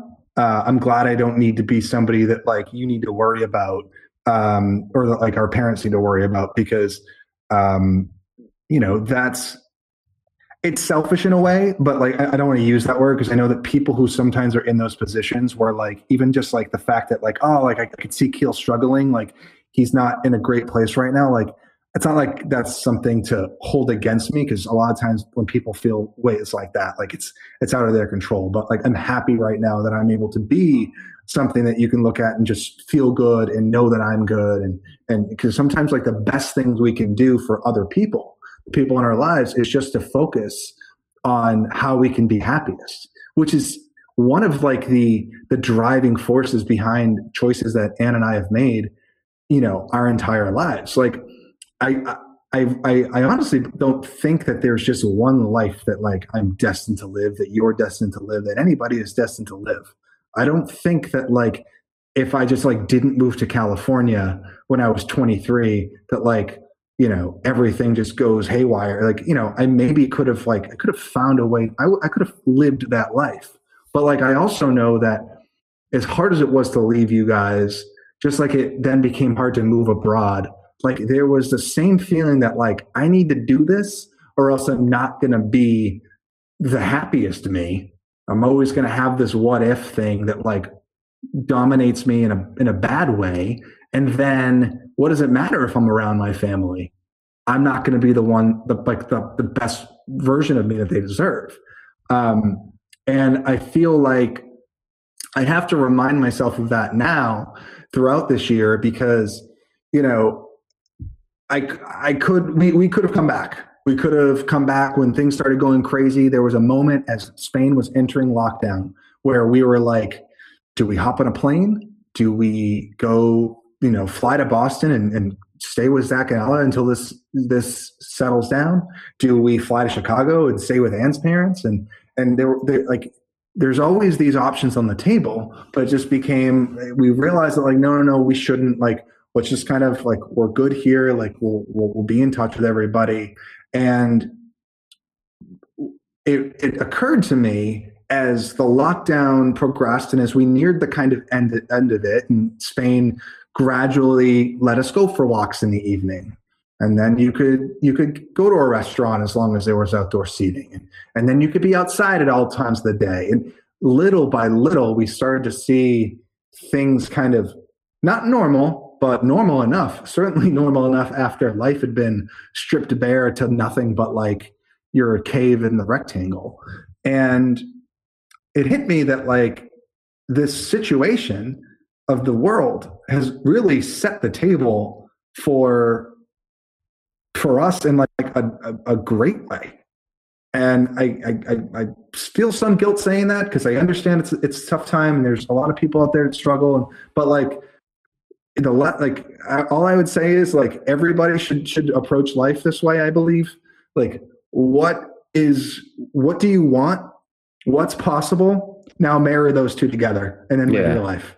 And and yeah. I've been living that life for a while now. And all this pandemic did was just kind of like narrow it just kind of you know it's it's set like the parameters a little tighter and it like you know okay like but but we were still in europe and we had this we had legal status because we have a visa oh and then the spanish government extends it so now we're really good and then oh we pick up these jobs like working for people back in la where, where i'm using all of those coordination skills that started by being jerry bruckheimer's guy who like organized his hockey tournament and did his nightly Sunday game. And not to mention the fact that I've been organizing like three soccer games a week, really going back to like college. You know, I, you know me, like I, mm-hmm. I did it in Methuen. Like I was Mr. Soccer. I was, you know, I did it for when, when you were like, when you were in college and we'd all be back. And, and then my role for Shawn, like basically everything I'd ever done kind of prepared me to be doing the job that I'm currently doing.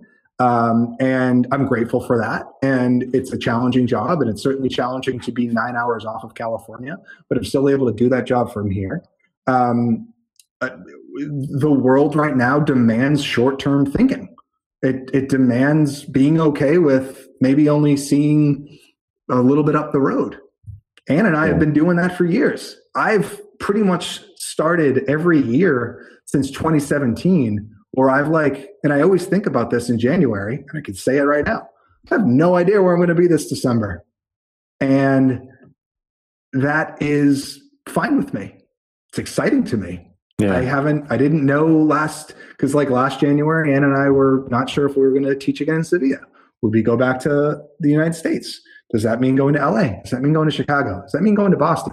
We have family everywhere. Like I, we are constantly not fully aware of what our future is. So the situation right now, it's kind of fine with us because we're living my life month to month and we've sort of been doing that for a while. We lived in LA for a year and a half after we quit our jobs and traveled and and then came back and those entire 18 months really like any any day like we could have just both just talked to each other and been like yeah i think we're over it let's leave but we kind of renewed our lease on la for 18 months 18 months at a time uh, so right now, this version of existence is, I feel like it's what I was built for. Yeah. And we, we had this fantasy that was, I probably said it to you, and I wouldn't fault you if like you with, withheld the eye roll, but in your head were like, Keel, that is so silly and impractical. But where Anna and I came back from traveling and we're, I was driving Uber and she was working for Olive and June. And people were like, what do you want? It's like, well, what we'd really like is to be able to travel the world and like, but have like a mobile source of income. So like we were seeing places, but like, you know, staying there for a while, like maybe like a month at a time and then moving around. And that's a crazy wish. And we are doing it. And I never stop feeling grateful for that. I never stop feeling incredibly humble by the fact that I have now lived three and a half or two and a half months uh, in a beautiful uh, house in the countryside with a big fireplace that must be lit every night because it's freezing here and farmhouses that are 300 years old no matter how much they've been renovated are not well insulated. Um, before that i spent a month in rome and i love rome and and i love the history and i love just walking around and while like I love reading my book about the Roman Empire and then going for like a long walk and then seeing something that just showed up in the book I read that like was like from an event in like 250 BC. And before that, we lived in a beautiful mountain pueblo in Spain for two months before we re, uh, before we moved ourselves to, to, to Italy because we we kind of had a feeling that like okay, COVID winter is probably going to be bad, um, so we're going to end up probably riding out the winter somewhere. And do we want to go home? Nope, that still doesn't feel safe to go home. Okay, so we want to stay in Europe. We could still be in Europe. Do we want to stay in Spain? We could, but you know what? We can fly to Italy. It's a two hour flight. It'll be uncomfortable with our masks on. And then we'll be in Italy. And then we can start riding this thing out in Italy. And as much as we love Spain, like Italy is Italy. And Italian food is Italian food. And Italian wine is Italian wine. And for people who haven't had the opportunity to travel in Europe, if you're in Spain, you're getting Spanish things. You're getting Spanish food. You're getting Spanish goods at the supermarket. We, we could barely find Parmesan cheese. You could not find Italian wine. There was one pizza place. Well, there were several pizza places, but one actual, it's real pizza pizza place. So we moved to Italy, and I I, I trace our, uh, us back to the end of the pandemic, and we've just been able just to kind of say like, okay, next month, like we will feel comfortable leaving Sevilla, so we're going to go to this place, and then feeling like, okay, now we're going to go to this place, and it's just been piece by piece, like laying out the road in front of us as we go, and uh, but never feeling unsafe, and always just reading like the kind of the land and knowing like, okay, we're good to do this now, so we'll do this, and that's we're still here and we're still going to be here for probably the next month and a half because I see no sign in Italy getting better enough that it makes sense to relocate anywhere other than where we're safe and comfortable. And then when that ends, whenever it ends, we'll assess where we can and want to go from there. And we'll just kind of keep making those decisions for as long as it feels like the smart thing to do, the right thing to do, but also just like uh, what it's what we want. I love it. So a couple couple well, really one follow-up question, but there's a couple times there where you spoke of safety. You spoke of like you didn't feel you haven't felt unsafe in your travel and like right now you're hunkered down so you feel safe. You mentioned going back to America, you know, going back to the United States was not really an option because of safety concerns, which I think are valid. Uh, what's it been like you're you're a mindful dude. I think at this point, you know, folks who have, have stuck around with us for this conversation, you you understand like, you know, we they, you know, y'all understand Keel Keel's a Keel's a very mindful guy. So with that sort of give us a give give folks a sense and give me a sense uh, of what it's been like to be abroad during what and watch how the United States in particular has handled the pandemic and, and, kind of speak to what's beneath the surface of you saying, well, going back to the US wasn't an option because it wasn't really safe. Um, like what, you know, can you unpack that a little bit? Yeah. Um, in one level, it is like, you know, we shouldn't be flying to Chicago to go, you know, stay with Anne's parents because then we are possible, you know, possibly carrying the virus and you know they're they're older so like that is part of it but like obviously like we could weather that storm whether we went to see them or we came to see you guys and like then live in the in, in the boston area or maybe even crash with you like there might be an initial um quarantine incubation phase. period yeah, Yeah. quarantine phase but then we could we could do it and so it's possible but that, that for, in one way it's like it's that. And it's like okay but is it worth going back and then having to deal with the discomfort of a quarantine? So that is part of it. But less than that it is just the overwhelming sense which is a very sad feeling to have because you know my brother knows how much i love our country. You know I, I you don't you don't read presidential biographies including pe- like john uh, john tyler and william henry harrison who served for 11 months. You don't read like every presidential biography through the end of the 1800s i will resume eventually by the way without like being very in love with the idea of what your country is. Like i i am i am a patriotic guy. And so if anybody hears what i'm about to say and they think that i hate my country you can seek me out. And we will have a conversation because you need to learn that people like me love our country a lot despite a statement like this. From the outside perspective from abroad america feels like a very dangerous and a very scary place. And i understand that there's just isolated things that are happening and like in the end it's a really big country and thankfully like none of this is occurring like in like your neck of the woods. And none of it's none of it's touching the lives of people that I really care about, but it's still there still is a feeling that like I would be trading the beautiful tranquility and safety of my current situation for the unpredictable and chaotic mess that is the United States right now. And Yeah. recent events with like the violence in the Capitol is is only something new. Like separate from that, like watching the political uh, politicization, politicization. Jesus, you know what I mean. Watching people politicize putting on masks since the beginning of this thing, kind of disqualified America Yeah. as an option. It's like, why would I want to go back to the United States and run the risk of like having to share a community? Like, because that's what it is. Like from the outside, just America just looks like we don't have any sense of community, and that's really sad because obviously we need to have that to survive. And we were in Spain, and I got out of that that lockdown, and I was going on walks, and I felt like I had, I felt like I was a part of that community now, and I felt like they were like we were like out for like when you, when you have been locked down for seven weeks, and then you're released for your your evening paseo, and everybody's able to walk between eight and ten p.m. And everybody is people aren't just walking because maybe they're coming home from work, maybe they're going to meet friends for dinner, uh, they're, they're going to a party, they're going to a bar. All of that's closed. The only reason people are out is for the sake of being out and for the sake of walking and for the sake of feeling like you're a part of something again. And when you have that experience and everybody is just like head nodding and smiling and and that is one of the most beautiful experiences I've ever had. For the sake of feeling like you're a part of something again. And when you have that experience and everybody is just like head nodding and smiling and and that is one of the most beautiful experiences I've ever had. The most beautiful communal experiences I've ever had. Picture a moment at a a sporting event.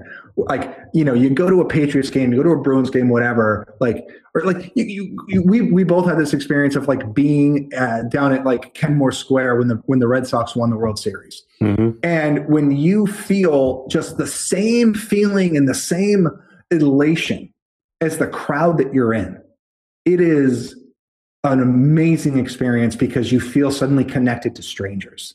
And Yeah. that is such a beautiful feeling to have. And we had that in Spain. And there was there, there was a very small fringe that I never saw. I never witnessed it. That was anti-mask, anti-mask. But for the most part, people were good about it. People respected the rules. Like I would be in contact with my friends who were teachers, so uh, who were Spaniards, and like they, there was this sense of like we need to do this for each other. We're going to be okay. We're going to come out of this. Like the, the, Sevilla had to give up their Holy Week. That is a, a worldwide event. Sevilla celebrating Holy Week leading up to Easter is a tradition that right before the lockdown, I was afraid they weren't going to cancel, and that's frightening because they have about a mil- like they have like uh, I think a million people that squeeze into the tiny little streets of this ancient city, for like the carrying like these um altars around the city all week. Like all the different neighborhoods do it, and like people just flock to Sevilla for this experience, and it's been going on for for centuries. And they were laughing at the idea that, oh, we will never cancel Holy Week. Are you, are you kidding me? Like, oh, there was a plague in the 1600s and we waved incense. Like, I was told this the day before the lockdown was announced by one of the uh, the administrative officials at the school. And he wasn't kidding. He's like, oh, of course we'll have Holy Week. You know, we're going, we, we waved incense in 1648 at the last plague, whatever the year was, and we didn't cancel it.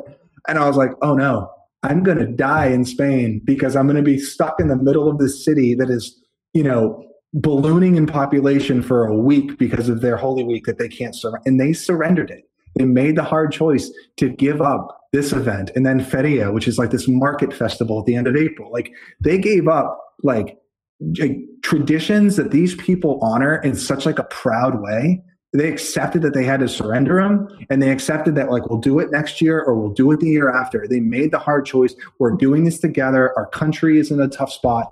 And they all like i i would hear this and then i look at america.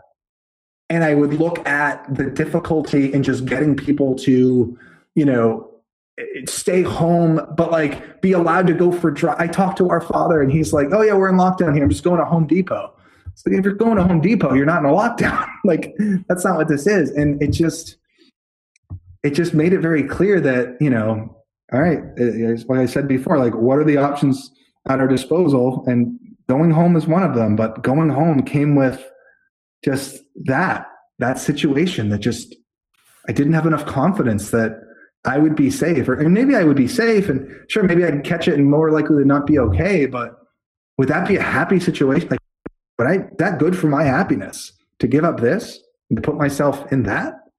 And the answer is just continues to feel like no. And that's sad. But you know, I'm making the most of it uh, in being here and I'm grateful for it. But it's not an easy thing to, to come to the conclusion that your home is not your safest, you know, haven. Because it shouldn't be that. And in part because you know we have a president who incites violence. So it, there's what what any thoughts? I mean i know you have thoughts but like what what thoughts do you, do you have that you'd like to share about you know the black lives matter protests of the past year and sort of how how those were met with with um such a such strong and at times um out of line uh police presence uh across the country and certainly in DC you know juxtaposed with you know the recent uh, you know storming of the Capitol um, by Trump you know by Trump supporters. I mean, you see stuff like that too, and it's like to me that's the stuff that like because because I'll be honest, like I I, I hear it, it, it's true. Like even Massachusetts, which is a state that's done a really good job of managing the pandemic, and folks by and large, certainly in communities like ours in Beverly, have been pretty good.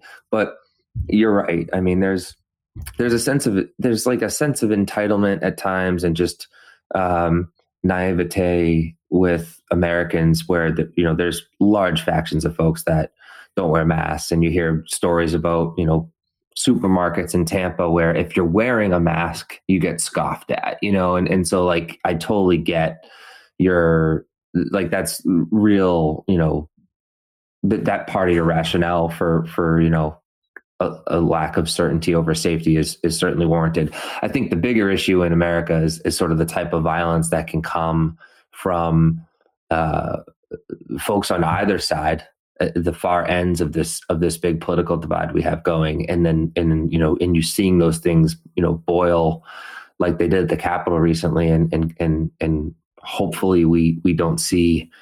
Um, much around the inauguration this this coming week but sort of what what's it been like to see that part of uh, America sort of rear its ugly head? And I don't know, have you've met some friends in abroad that aren't American, and and do you have any insights from them on sort of you know what's happening? You know, just from a political standpoint in the country, um, and you know, is is is is Biden enough to sort of shift things um, back and I don't even know if back on track is even the right way to put it.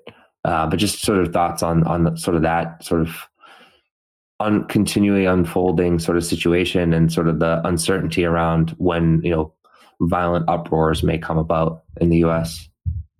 Well, I feel like to answer that last part of the question, like I don't think there's any shifting back onto a positive track as long as there's a right wing media apparatus that exists now. Because we can talk about both sides and there being bad people that can do things on both sides, but like there is a very bad problem of people just being lied to and living in a fictional universe. And then when their fictional universe isn't, you, you know, pulling all the same fictional facts that they that they uh, love so much, they go to an even more fictional universe. And of course, I'm talking about people leaving Fox News to go to OAN or Newsmax, which is just insane. So it's like, right? I, for, as, as far as I'm concerned, uh, Joe Biden could do anything. He could he could solve every problem in the world. He could like create a pill that like oh we or we drop hey we dropped this in a volcano and global warming's fixed and like he could just accomplish everything that it needs to be accomplished immediately right now in his first year and with with the amount of people in our country that are still signed up to Trump signed on to Trumpism like still getting their news from places like Newsmax and OAN and Eat in Fox News like it's not going to change anything. Like they're going to say it's bad. They're going to say that he's he he. It's socialism to, to put the pill in the volcano that ends global warming. It's like it, it, there's just nothing's going to change. So right uh, that that's uh, that needs to change. And like I'm done giving um, I'm done giving any leaving any room in my mind for like oh like let me consider like was this economic anxiety like why like, i'm done with that because those people have done this to ourselves and they've never stopped to reflect and they they leave no room in their in their in their worldview for the fact that okay like i think this but like you know somebody might be more to the left.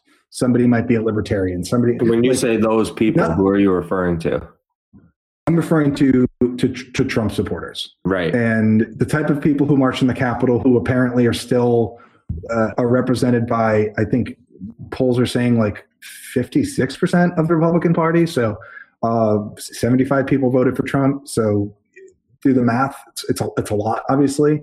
Uh, and it's, and it's too many uh, from an international perspective. Um, it, people are going to be are, are, happy that it's going to be Biden, but at the same time, uh, they recognize the impact of they they recognize what it's what it signifies that as many people voted for Trump as as as they did. That because they're not they're not in the, they don't need to like oh like we need to consider this other part of the country. Like they're not invested in that over here. They don't need to be invested in that. They're not american. They don't need to like make room for the fact that like oh well we have to like you know east coast elites like they do their thing too. It's like no. They know what fascism is. They know what, what authoritarianism is. They know what truth is here. So when they see people, that many people vote for a fascist, vote for an authoritarian party that just deals with nothing but lies, not just it's like a different point of view, it's just based in lies. They think, oh, wow, America is not to be trusted anymore. And they've more or less thought, like, based on a friend who, who, who spoke to me and a very opinionated person, and it's just one person. He's like, he said, a lot of people in Europe have felt this way since uh, George W. Bush um, and we loved Obama, and then but now the, the the the existence of Trump and the existence of the Trump this many Trump voters signifies to them that like okay we can never trust America because with your system, it just takes like a few thousand votes. And then suddenly we get the guy who is against NATO, is against like, you know, European cohesion, um, is pro Russia. Like, we, like we, and that's why a lot of places have started to move away Right. Uh, and they've, you know, they're, they're making deals elsewhere. They're they're they're focusing on their own security, and I don't know. For all I know, maybe that'll end up being a good thing. I think the future of the world needs to be larger cooperation. Um, and you know, we still have our, our nations, but like, you know, the future is probably a more um, united front versus like, oh, we were united for a while after World War II, but you know what? United States is going to go hunker down again. And um, for people who voted for Trump and they, they think some some idea of American greatness exists with us treating other countries in the world the way Trump treated them, I, I would just I, I just don't understand what you think is great about us and like where you think the idea of our greatness comes from if suddenly everybody in the world thinks we're pariahs because nobody likes this. Like nobody. The only people who like this are are dictators. And so like uh, I, I I've, I've never understood that logic. Like fine like oh okay like we're not gonna we're gonna save money on contributing to an organization that actually helps out in the world. And like yeah we give more because we're richer. But like where where do you think our greatness is coming from? And I, I guess that's a question that is at the heart of a lot of political opinions right. So uh, i'm curious thank you for all of that. Like that was very thoughtful and and i'm curious like from the experience of having the unique perspective you you're you've been afforded being abroad during a pandemic but also um, during a time of just incredible political divisiveness and at times like um, uh, horrible racism and and and and violence in America. Um, you know, you you and I have talked about this before, but like you've mentioned that like the writers over time have been in foreign lands experiencing like global events and it's afforded them really interesting perspectives for like bodies of work that they've produced so i'm curious what's percolating in you right now like what like and you know and, and if this is you know if it, it re- relates to just maybe some of the recent influences from some of the authors that you've discovered from traveling around europe um, you know please please share. Uh, but do you feel there's words to be put down in pages and perhaps an eventual book to to kind of help you kind of work out you know bring you know bring what's inside of you out to the world and, and sort of like echoing what you said much earlier in the conversation like you were you were speaking to legacy you were speaking to like why you enjoyed putting you know words down um and sort of you know authoring hopefully books. Um, uh, and and I know you sort of just got the one under your belt right now. But what what's next? And and do you have do you feel that this experience it, it, it certainly has afforded you a perspective where you could develop an interesting project. Are you developing anything like? And what are your you know what kind of working theses might you have in different you know directions you might want to take a book and also like what in, you know and, and then just what influences do you have you found uh, in sort of the literary world that that that that are helping sort of stoke your your fire kind of into the future? Well i definitely feel like um, one of the things that i've wrestled with for the last few years since I wrote the first book, which, like I said before, was me trying to channel personal frustrations and kind of find my way in life while I was writing about that life in the book and then finding my way in the book was like, okay, let's do this again. And like, let's not write about yourself, Keel. Like, let's, you know, let's, let's, let's make up a story. Let's, let's make up a character. Let's maybe world build. And um, I've tried a lot of that. I've tried a lot of that in the last few years. And I don't think I'm good at it. And I think that's okay because there's a lot of different ways to write.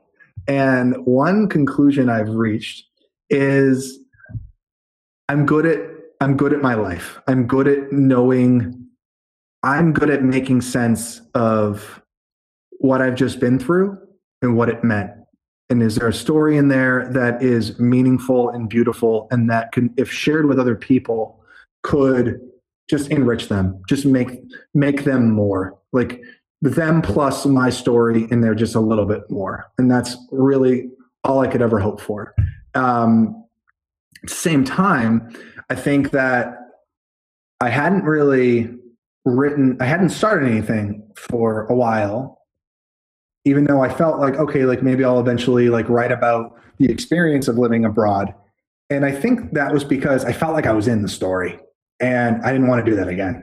I didn't want to, you know, dig my, like, just kind of find, like, plot myself in the middle of the maze and then have to find my way out. I wanted to actually, I wanted to draw the maze from the beginning and, and, and like know where it was going.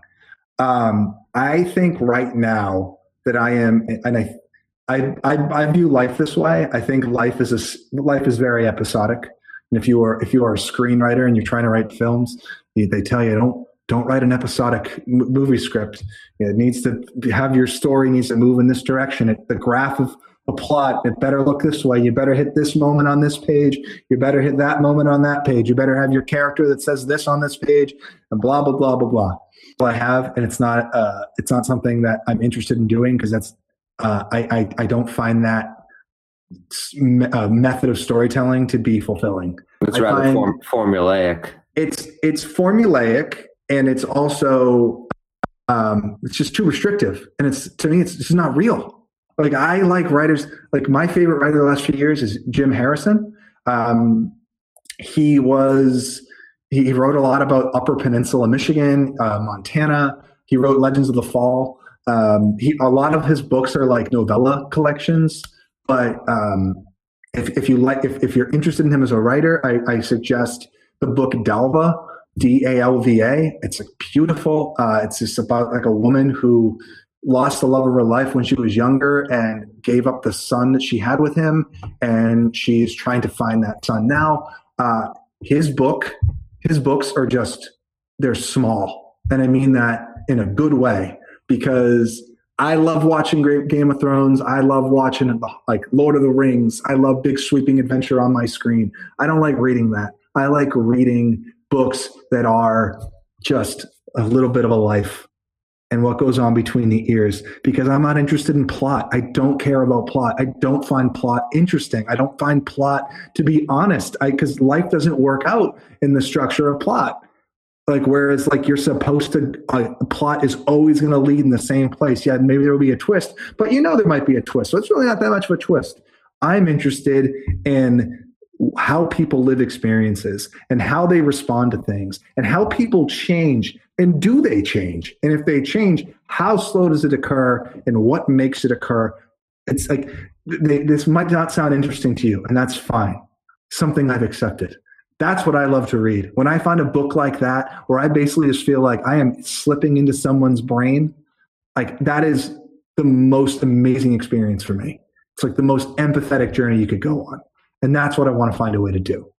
And I can do that if I look if I if I look back on my experiences and my journey and because you can we, we all know this. We all have our personal narratives. We can all like say like you know what? There's a bit of a story here that if you start from this moment where i arrived in la with this dream and then when i quit my job like that's a story. And like somewhere in there everything that happened and there's certain points i can pick out like there's an evolution there and that's a story i'm going to tell. The one that i feel like interested in telling right now is the one about from the moment i come back from traveling and I've quit my job and I you pro- you might remember this I called it the reset button. Like I I, I just felt like my life was and it's the case for most of us like my life was okay like well you always go to school and then of course you're going to go to college if you can and then well now you went to college so you better get a job because you got to pay for college and then and then before you know it you've like oh I'm 30 like okay like my life has been good but like how much did I actually choose here how much choice did I have in the experiences that have led me here? And I just said, okay, let's let's see what happens when you just like wipe the slate clean. Let's like clear the let's clear the deck.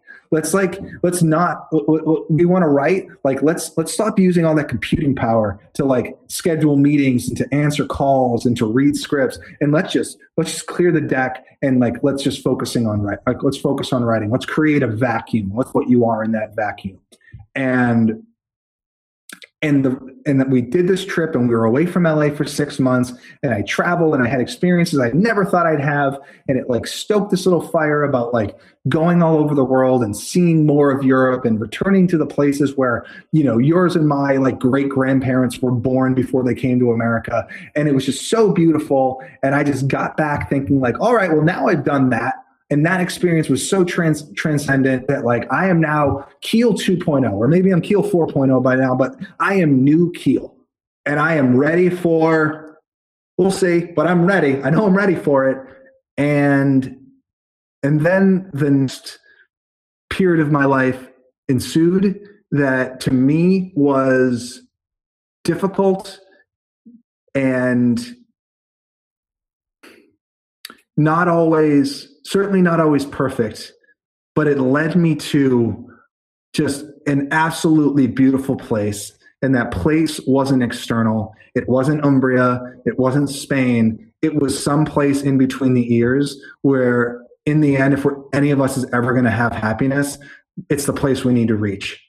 Because, like, you can't solve your problems by by going to new countries and and like you know and just going on a road trip like I love to do where like Anne and I went to Germany last winter and we rented a car and we spent 10 days just driving around Bavaria and then like uh, the Alsace region. It was and it was it was cool and like I felt good then but then it was over and I felt bad again. Because and I started to feel like I was only good at the going and I've been feeling that for a while, pretty much since I quit my job. And I have learned to be okay in the stillness. And I feel, I feel strong. I feel positive, and I feel like it's a story that if I can, if I can just hold it down, and if I can find the right moments to to to kind of play play like the moments that encapsulate those three years like notes on a keyboard that it, it'll come out beautiful. And hopefully if i do it well make the person who sits down and reads it one day whether it's a year from now two years from now make them feel the beauty that i felt when i took a 14 mile hike by myself in the spanish mountains in september like right before we left for spain. And i just felt like oh my God, life is beautiful. Oh my God, this, this world is beautiful. Oh my God, I am beautiful. And I am so grateful for all of it.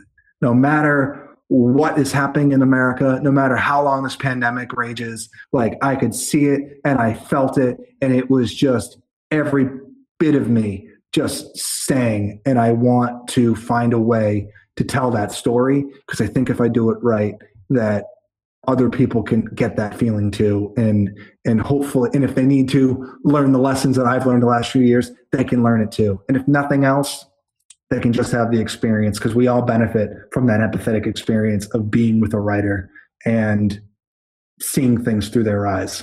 Right. Well what's really interesting about what you just shared is it's very relatable to buddhism and just the you know the belief you know that originated from you know the original buddha of just in like slowing down and and and sort of meditating on like just the present and loving like and appreciating the life and the things that you have right and sort of mm-hmm. the the burden that kind of comes off of you when you just embrace you know the you know and and have and find great joy and in the things in your life that are that are yours that are uniquely yours. Uh, and so i think that's that's really that's really cool. I mean and, and then this is something that for listeners i've done this hundreds of times to keel over the years. So this is the part of the conversation where i'm now going to play out like oh based on my media and tech savvy let me throw out to you like an actionable way that you could take that next work you know and future works of yours and like get that in front of people.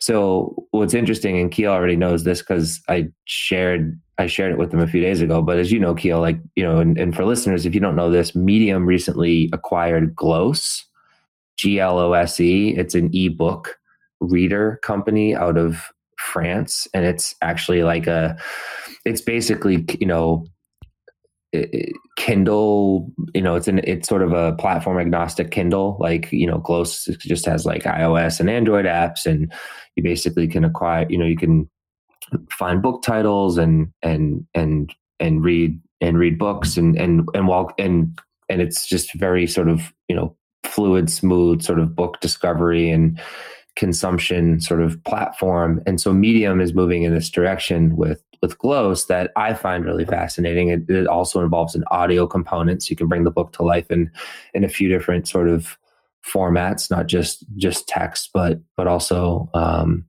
verbal.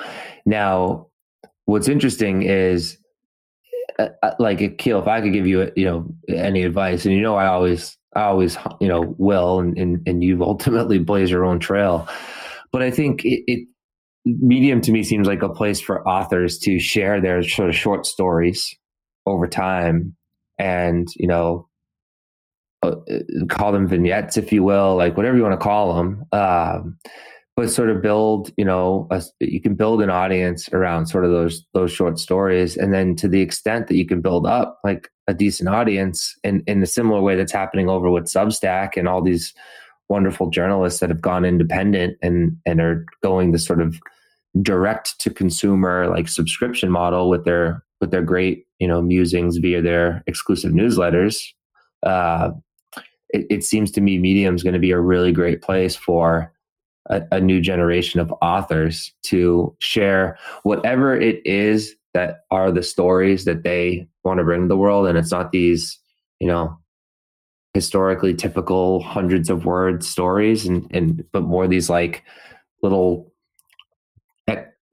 journeys you know into the brain of an author kind of sharing unique experience like i think there's a real opportunity for you to embrace sort of the medium Glose sort of platform um, as a storyteller. And I know you still love just you know pen in your hand and and a journal to write in and and a physical book to read. Um, but I but I think over time it it could be really interesting to kind of see you lean into that. And and for listeners too, if you're if you're uh, if you're listening to this and you're at this point uh, in the talk where like you're you have or maybe you've aspired to write, I mean, definitely check out what Medium's doing because I think that they're really looking to champion authors and and and and create a really good sort of digital platform to you know go, go you know to, to, execute you know a, a direct to consumer sort of um, you know book entrepreneurial sort of experience for folks. So so yeah, uh, you know, and and this podcast was not brought to you by Medium, and that was not and uh, that was not a paid sponsor ad right there. Um, but you know, I would I would definitely I would definitely check I would definitely check it out, and and to the extent that that we can collaborate on something like that, um, I believe that the world would will love to have an increasing number of sort of like I maybe am misspeaking when I say this, and I'll, I'll pause in a moment. Short stories from Keel Servideo. Like I, I love that idea. I mean, I the attention span of the modern citizen, global citizen, is just it's less. It's for you know our our attention is so much um, scattered about so many different things, and so you know t- I think the idea of of being an author that writes like you know shares you know short stories or and and and and really exposes unique moments in life um, in in in relatively brief ways, at least you know compared sort of sort of to what books have historically been. I think it's really interesting, just migration for the sort of um, for authors in general, um, and looking to kind of like tap into and impress upon a, a, a large audience their their stories. I think it, it, it it's it's not a bad move to to maybe focus on a little bit more um, stories that would fall in the category of of sort of short and, and succinct as opposed to sort of like long and, and whimsical. So I, I don't know if that resonates with you, but those are just like a few thoughts kind of, you know, ideating out loud here. Um, Yeah, I mean, it does. And I, I do think that in general, I need to start getting more comfortable with just sharing. Um, I think that, and this is part of like being, you know, alive in this time where the first place I really was like sharing publicly was like Facebook. And for the most part, I'd get like positive feedback to things I'd say. Like the the the negative would hang heavy on me. And I think that you you always would you've always told me not to give those as much thought as I have, which was always the right advice. And it's taken me a while though to feel okay with that. And I think part of that was because of an insecurity I had where it's like, um, oh, they figured it out. I'm actually not good like I thought I was. And I'm, and I'm just, which is imposter syndrome, according to a therapist that I spoke to when I was under the rectangle, which is spot on. Like, and I think a lot of people feel this way that like, you know, you, you feel like, oh, everyone's about to figure out I'm a big phony and a big fake. And I think I felt that was, if anybody crit- critiqued something, if anybody didn't like it, if, if it just didn't work with them, that meant, oh, it all came crashing down. And you might remember this when I shared my book for the first time and I emailed a bunch of friends and I was pretty much now part of this was because a lot of these people were Hollywood people and I had to like, you know, Hollywood people can't help but give notes. So I had to be very clear, like, guys, I'm not looking for notes.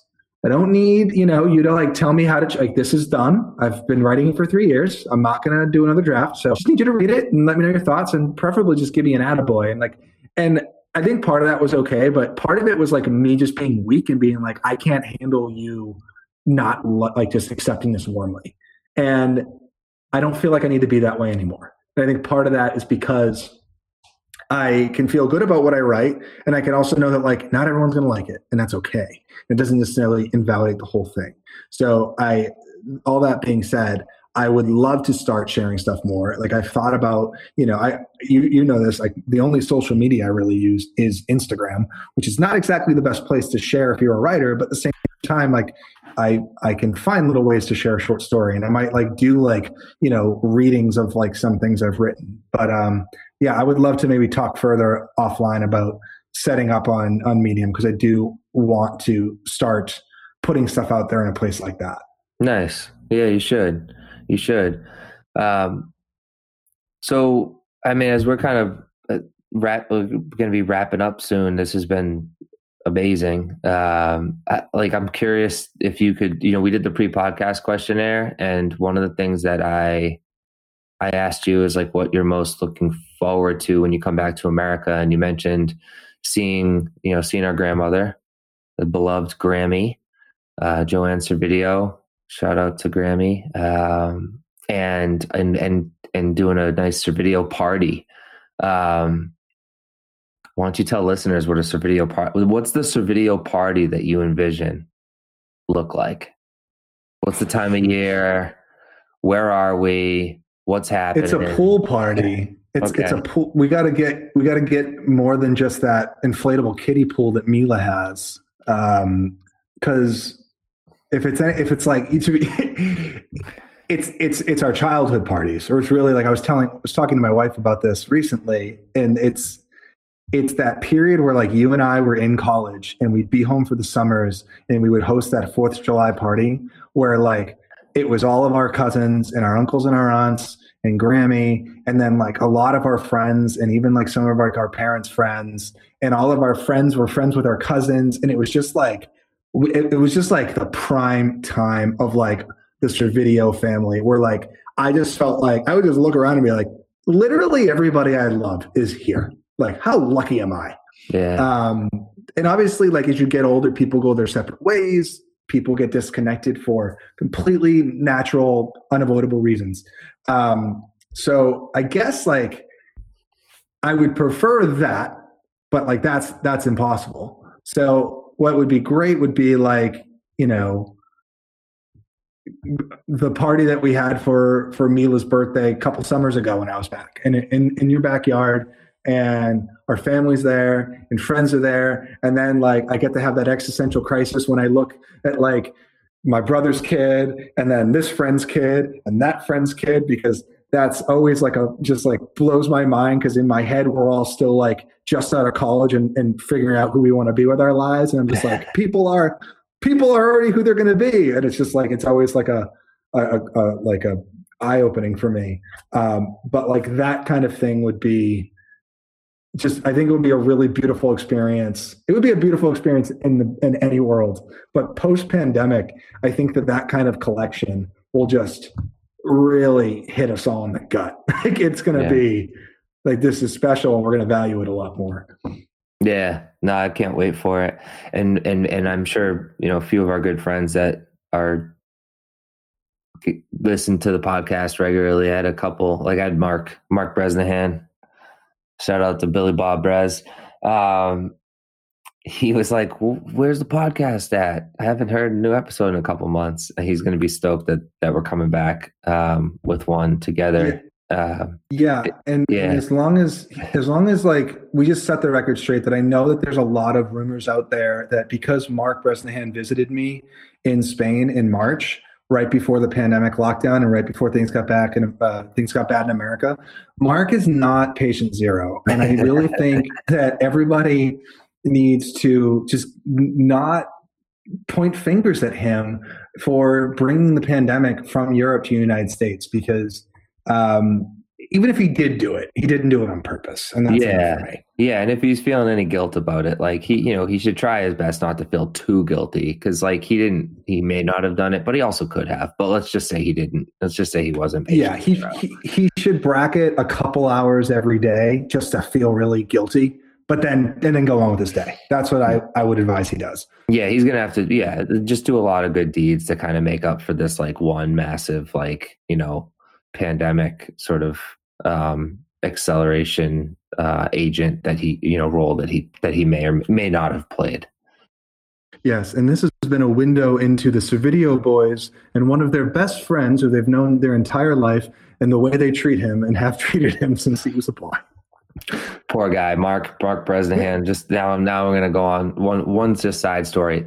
Mark, the thing, the thing that I love about Mark is he re, he's rebounded so well from uh, from hitting his funny bone in in third grade. he shut down shut down our elementary school in third grade. He banged his elbow on the desk. He fainted. He fainted for a good minute. Every class was just people. People were beside themselves. I'd never seen a a child pass out like that before. Um, so it's, it's, just been wonderful to see Mark just really make a triumphant sort of uh, return from that that horrific um, funny bone incident for years, for years, and still to this day, we'll still occasionally call him funny bone um, or FB, which is ironic because we call him FB, and then sometimes we flip it around and call him BF Butterfingers for uh, for um, missing balls at third base. But then when he would do well, when he would do well at third base, we we would call him Hoover. Um, right. So it it just all it just all depends. But what I was getting mm. at and bringing up our friends is that I know that they're listening, and I think that they'll. Um, I know that they'll uh, enjoy sort of the hearing about the Servideo party to come when you do return to America because whether it's been Mark or you know Mike Del Greco or shout out to Ronnie, Ronnie Aldawani. These are all people who have been at Servideo parties over the years, and the, and we have so many cousins, and inevitably one or two cousins doesn't make it to every holiday, but there tends to always be a few of our friends that are at the holidays, and so they pick up the name of you know fake cousin whoever doesn't make it. So you know our cousin Lucas doesn't make it to every holiday. I think you know Ronnie, Mike, they've each been a fake Lucas before. Um, and it's an honor. It's an honor. It's, it's, it's, a yeah.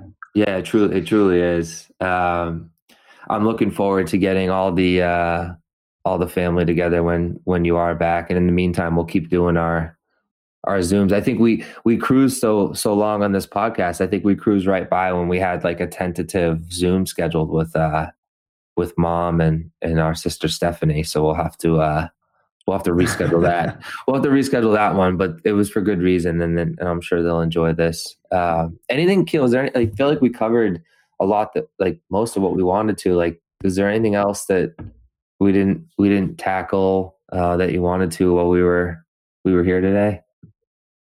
I not not for me. I hope that I didn't come across as too much of a rambler. Um, it, I think one of the problems was sitting down and having thoughts like I have, but at the same time, the ability to type them out and then edit them is that when you just start like talking, like you maybe have stuff to say, but it's not yet put in the organized form. So hopefully, it wasn't too much all over the map. But I guess I'd be remiss if I didn't mention that you know I I, I love what you're doing with this, and I think it's it's very additive to your community.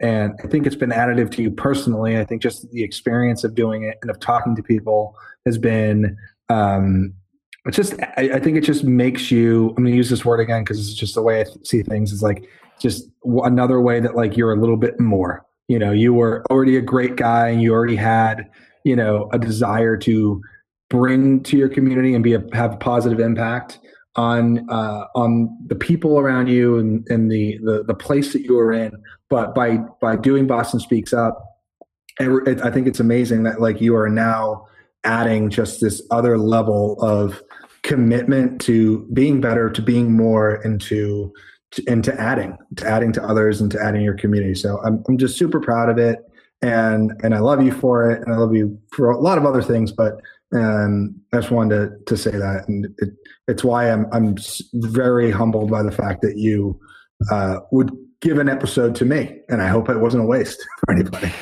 Well, uh, this is you, you you've given you've given a ton, and I think thank you. And this is this is just it's it's a really nice way to start the year. Kind of keep it real and and let the let the audience, whomever might decide to tune in for a couple hours, this will definitely be the longest podcast ever, and appropriately so. I mean, you're my you're my best friend in this world, Keel, and you know I appreciate your encouragement perhaps like I, I, like you as as you kind of explained like you appreciate attaboys so do i you know? Attaboys encourage you know encouraging thoughts are always um not just appreciated but like they fuel me. Like i know they fuel you so i you know your encouragement it, it means it means the world to me and your support and your love is and and your happiness is just it it's it's intertwined with mine. So thanks, man. I'm I'm stoked we did this. This won't be the last. Like we'll well we'll we'll be speaking again and find and find ways to to share with the world and to to the to the few people that that choose to listen. Like uh, you know, hopefully um, it will impress upon them some some positive things. But thank you for doing this and and thank Anne, uh, thank thank your wife Anne for for giving you uh, for giving you all this time to, to catch up with me on on a Saturday, and and I love you. I love you too, and I just want to thank Anne for minding the fire while I did this because I couldn't I couldn't both record this with you for two and a half hours and watch the fire. So I appreciate that she she stepped it up. So one thing we'll have to, well, a couple things. So we, you're going to need to give us a little, a few photos and we'll have to do a little photo gallery in the post we put up on Medium, just showing folks like that just angelic scene that, that is your sort of Umbrian countryside farmhouse. And, um, is the popcorn sort of sunset sky officially gone and is it now dark? Like give us a final, you know, paint the picture as we get ready to say goodbye. It is dark. There are twinkling lights of distant hillside stone villages, and the stars above are bright and plentiful. That is a perfect way to end. Keel, thank you so much.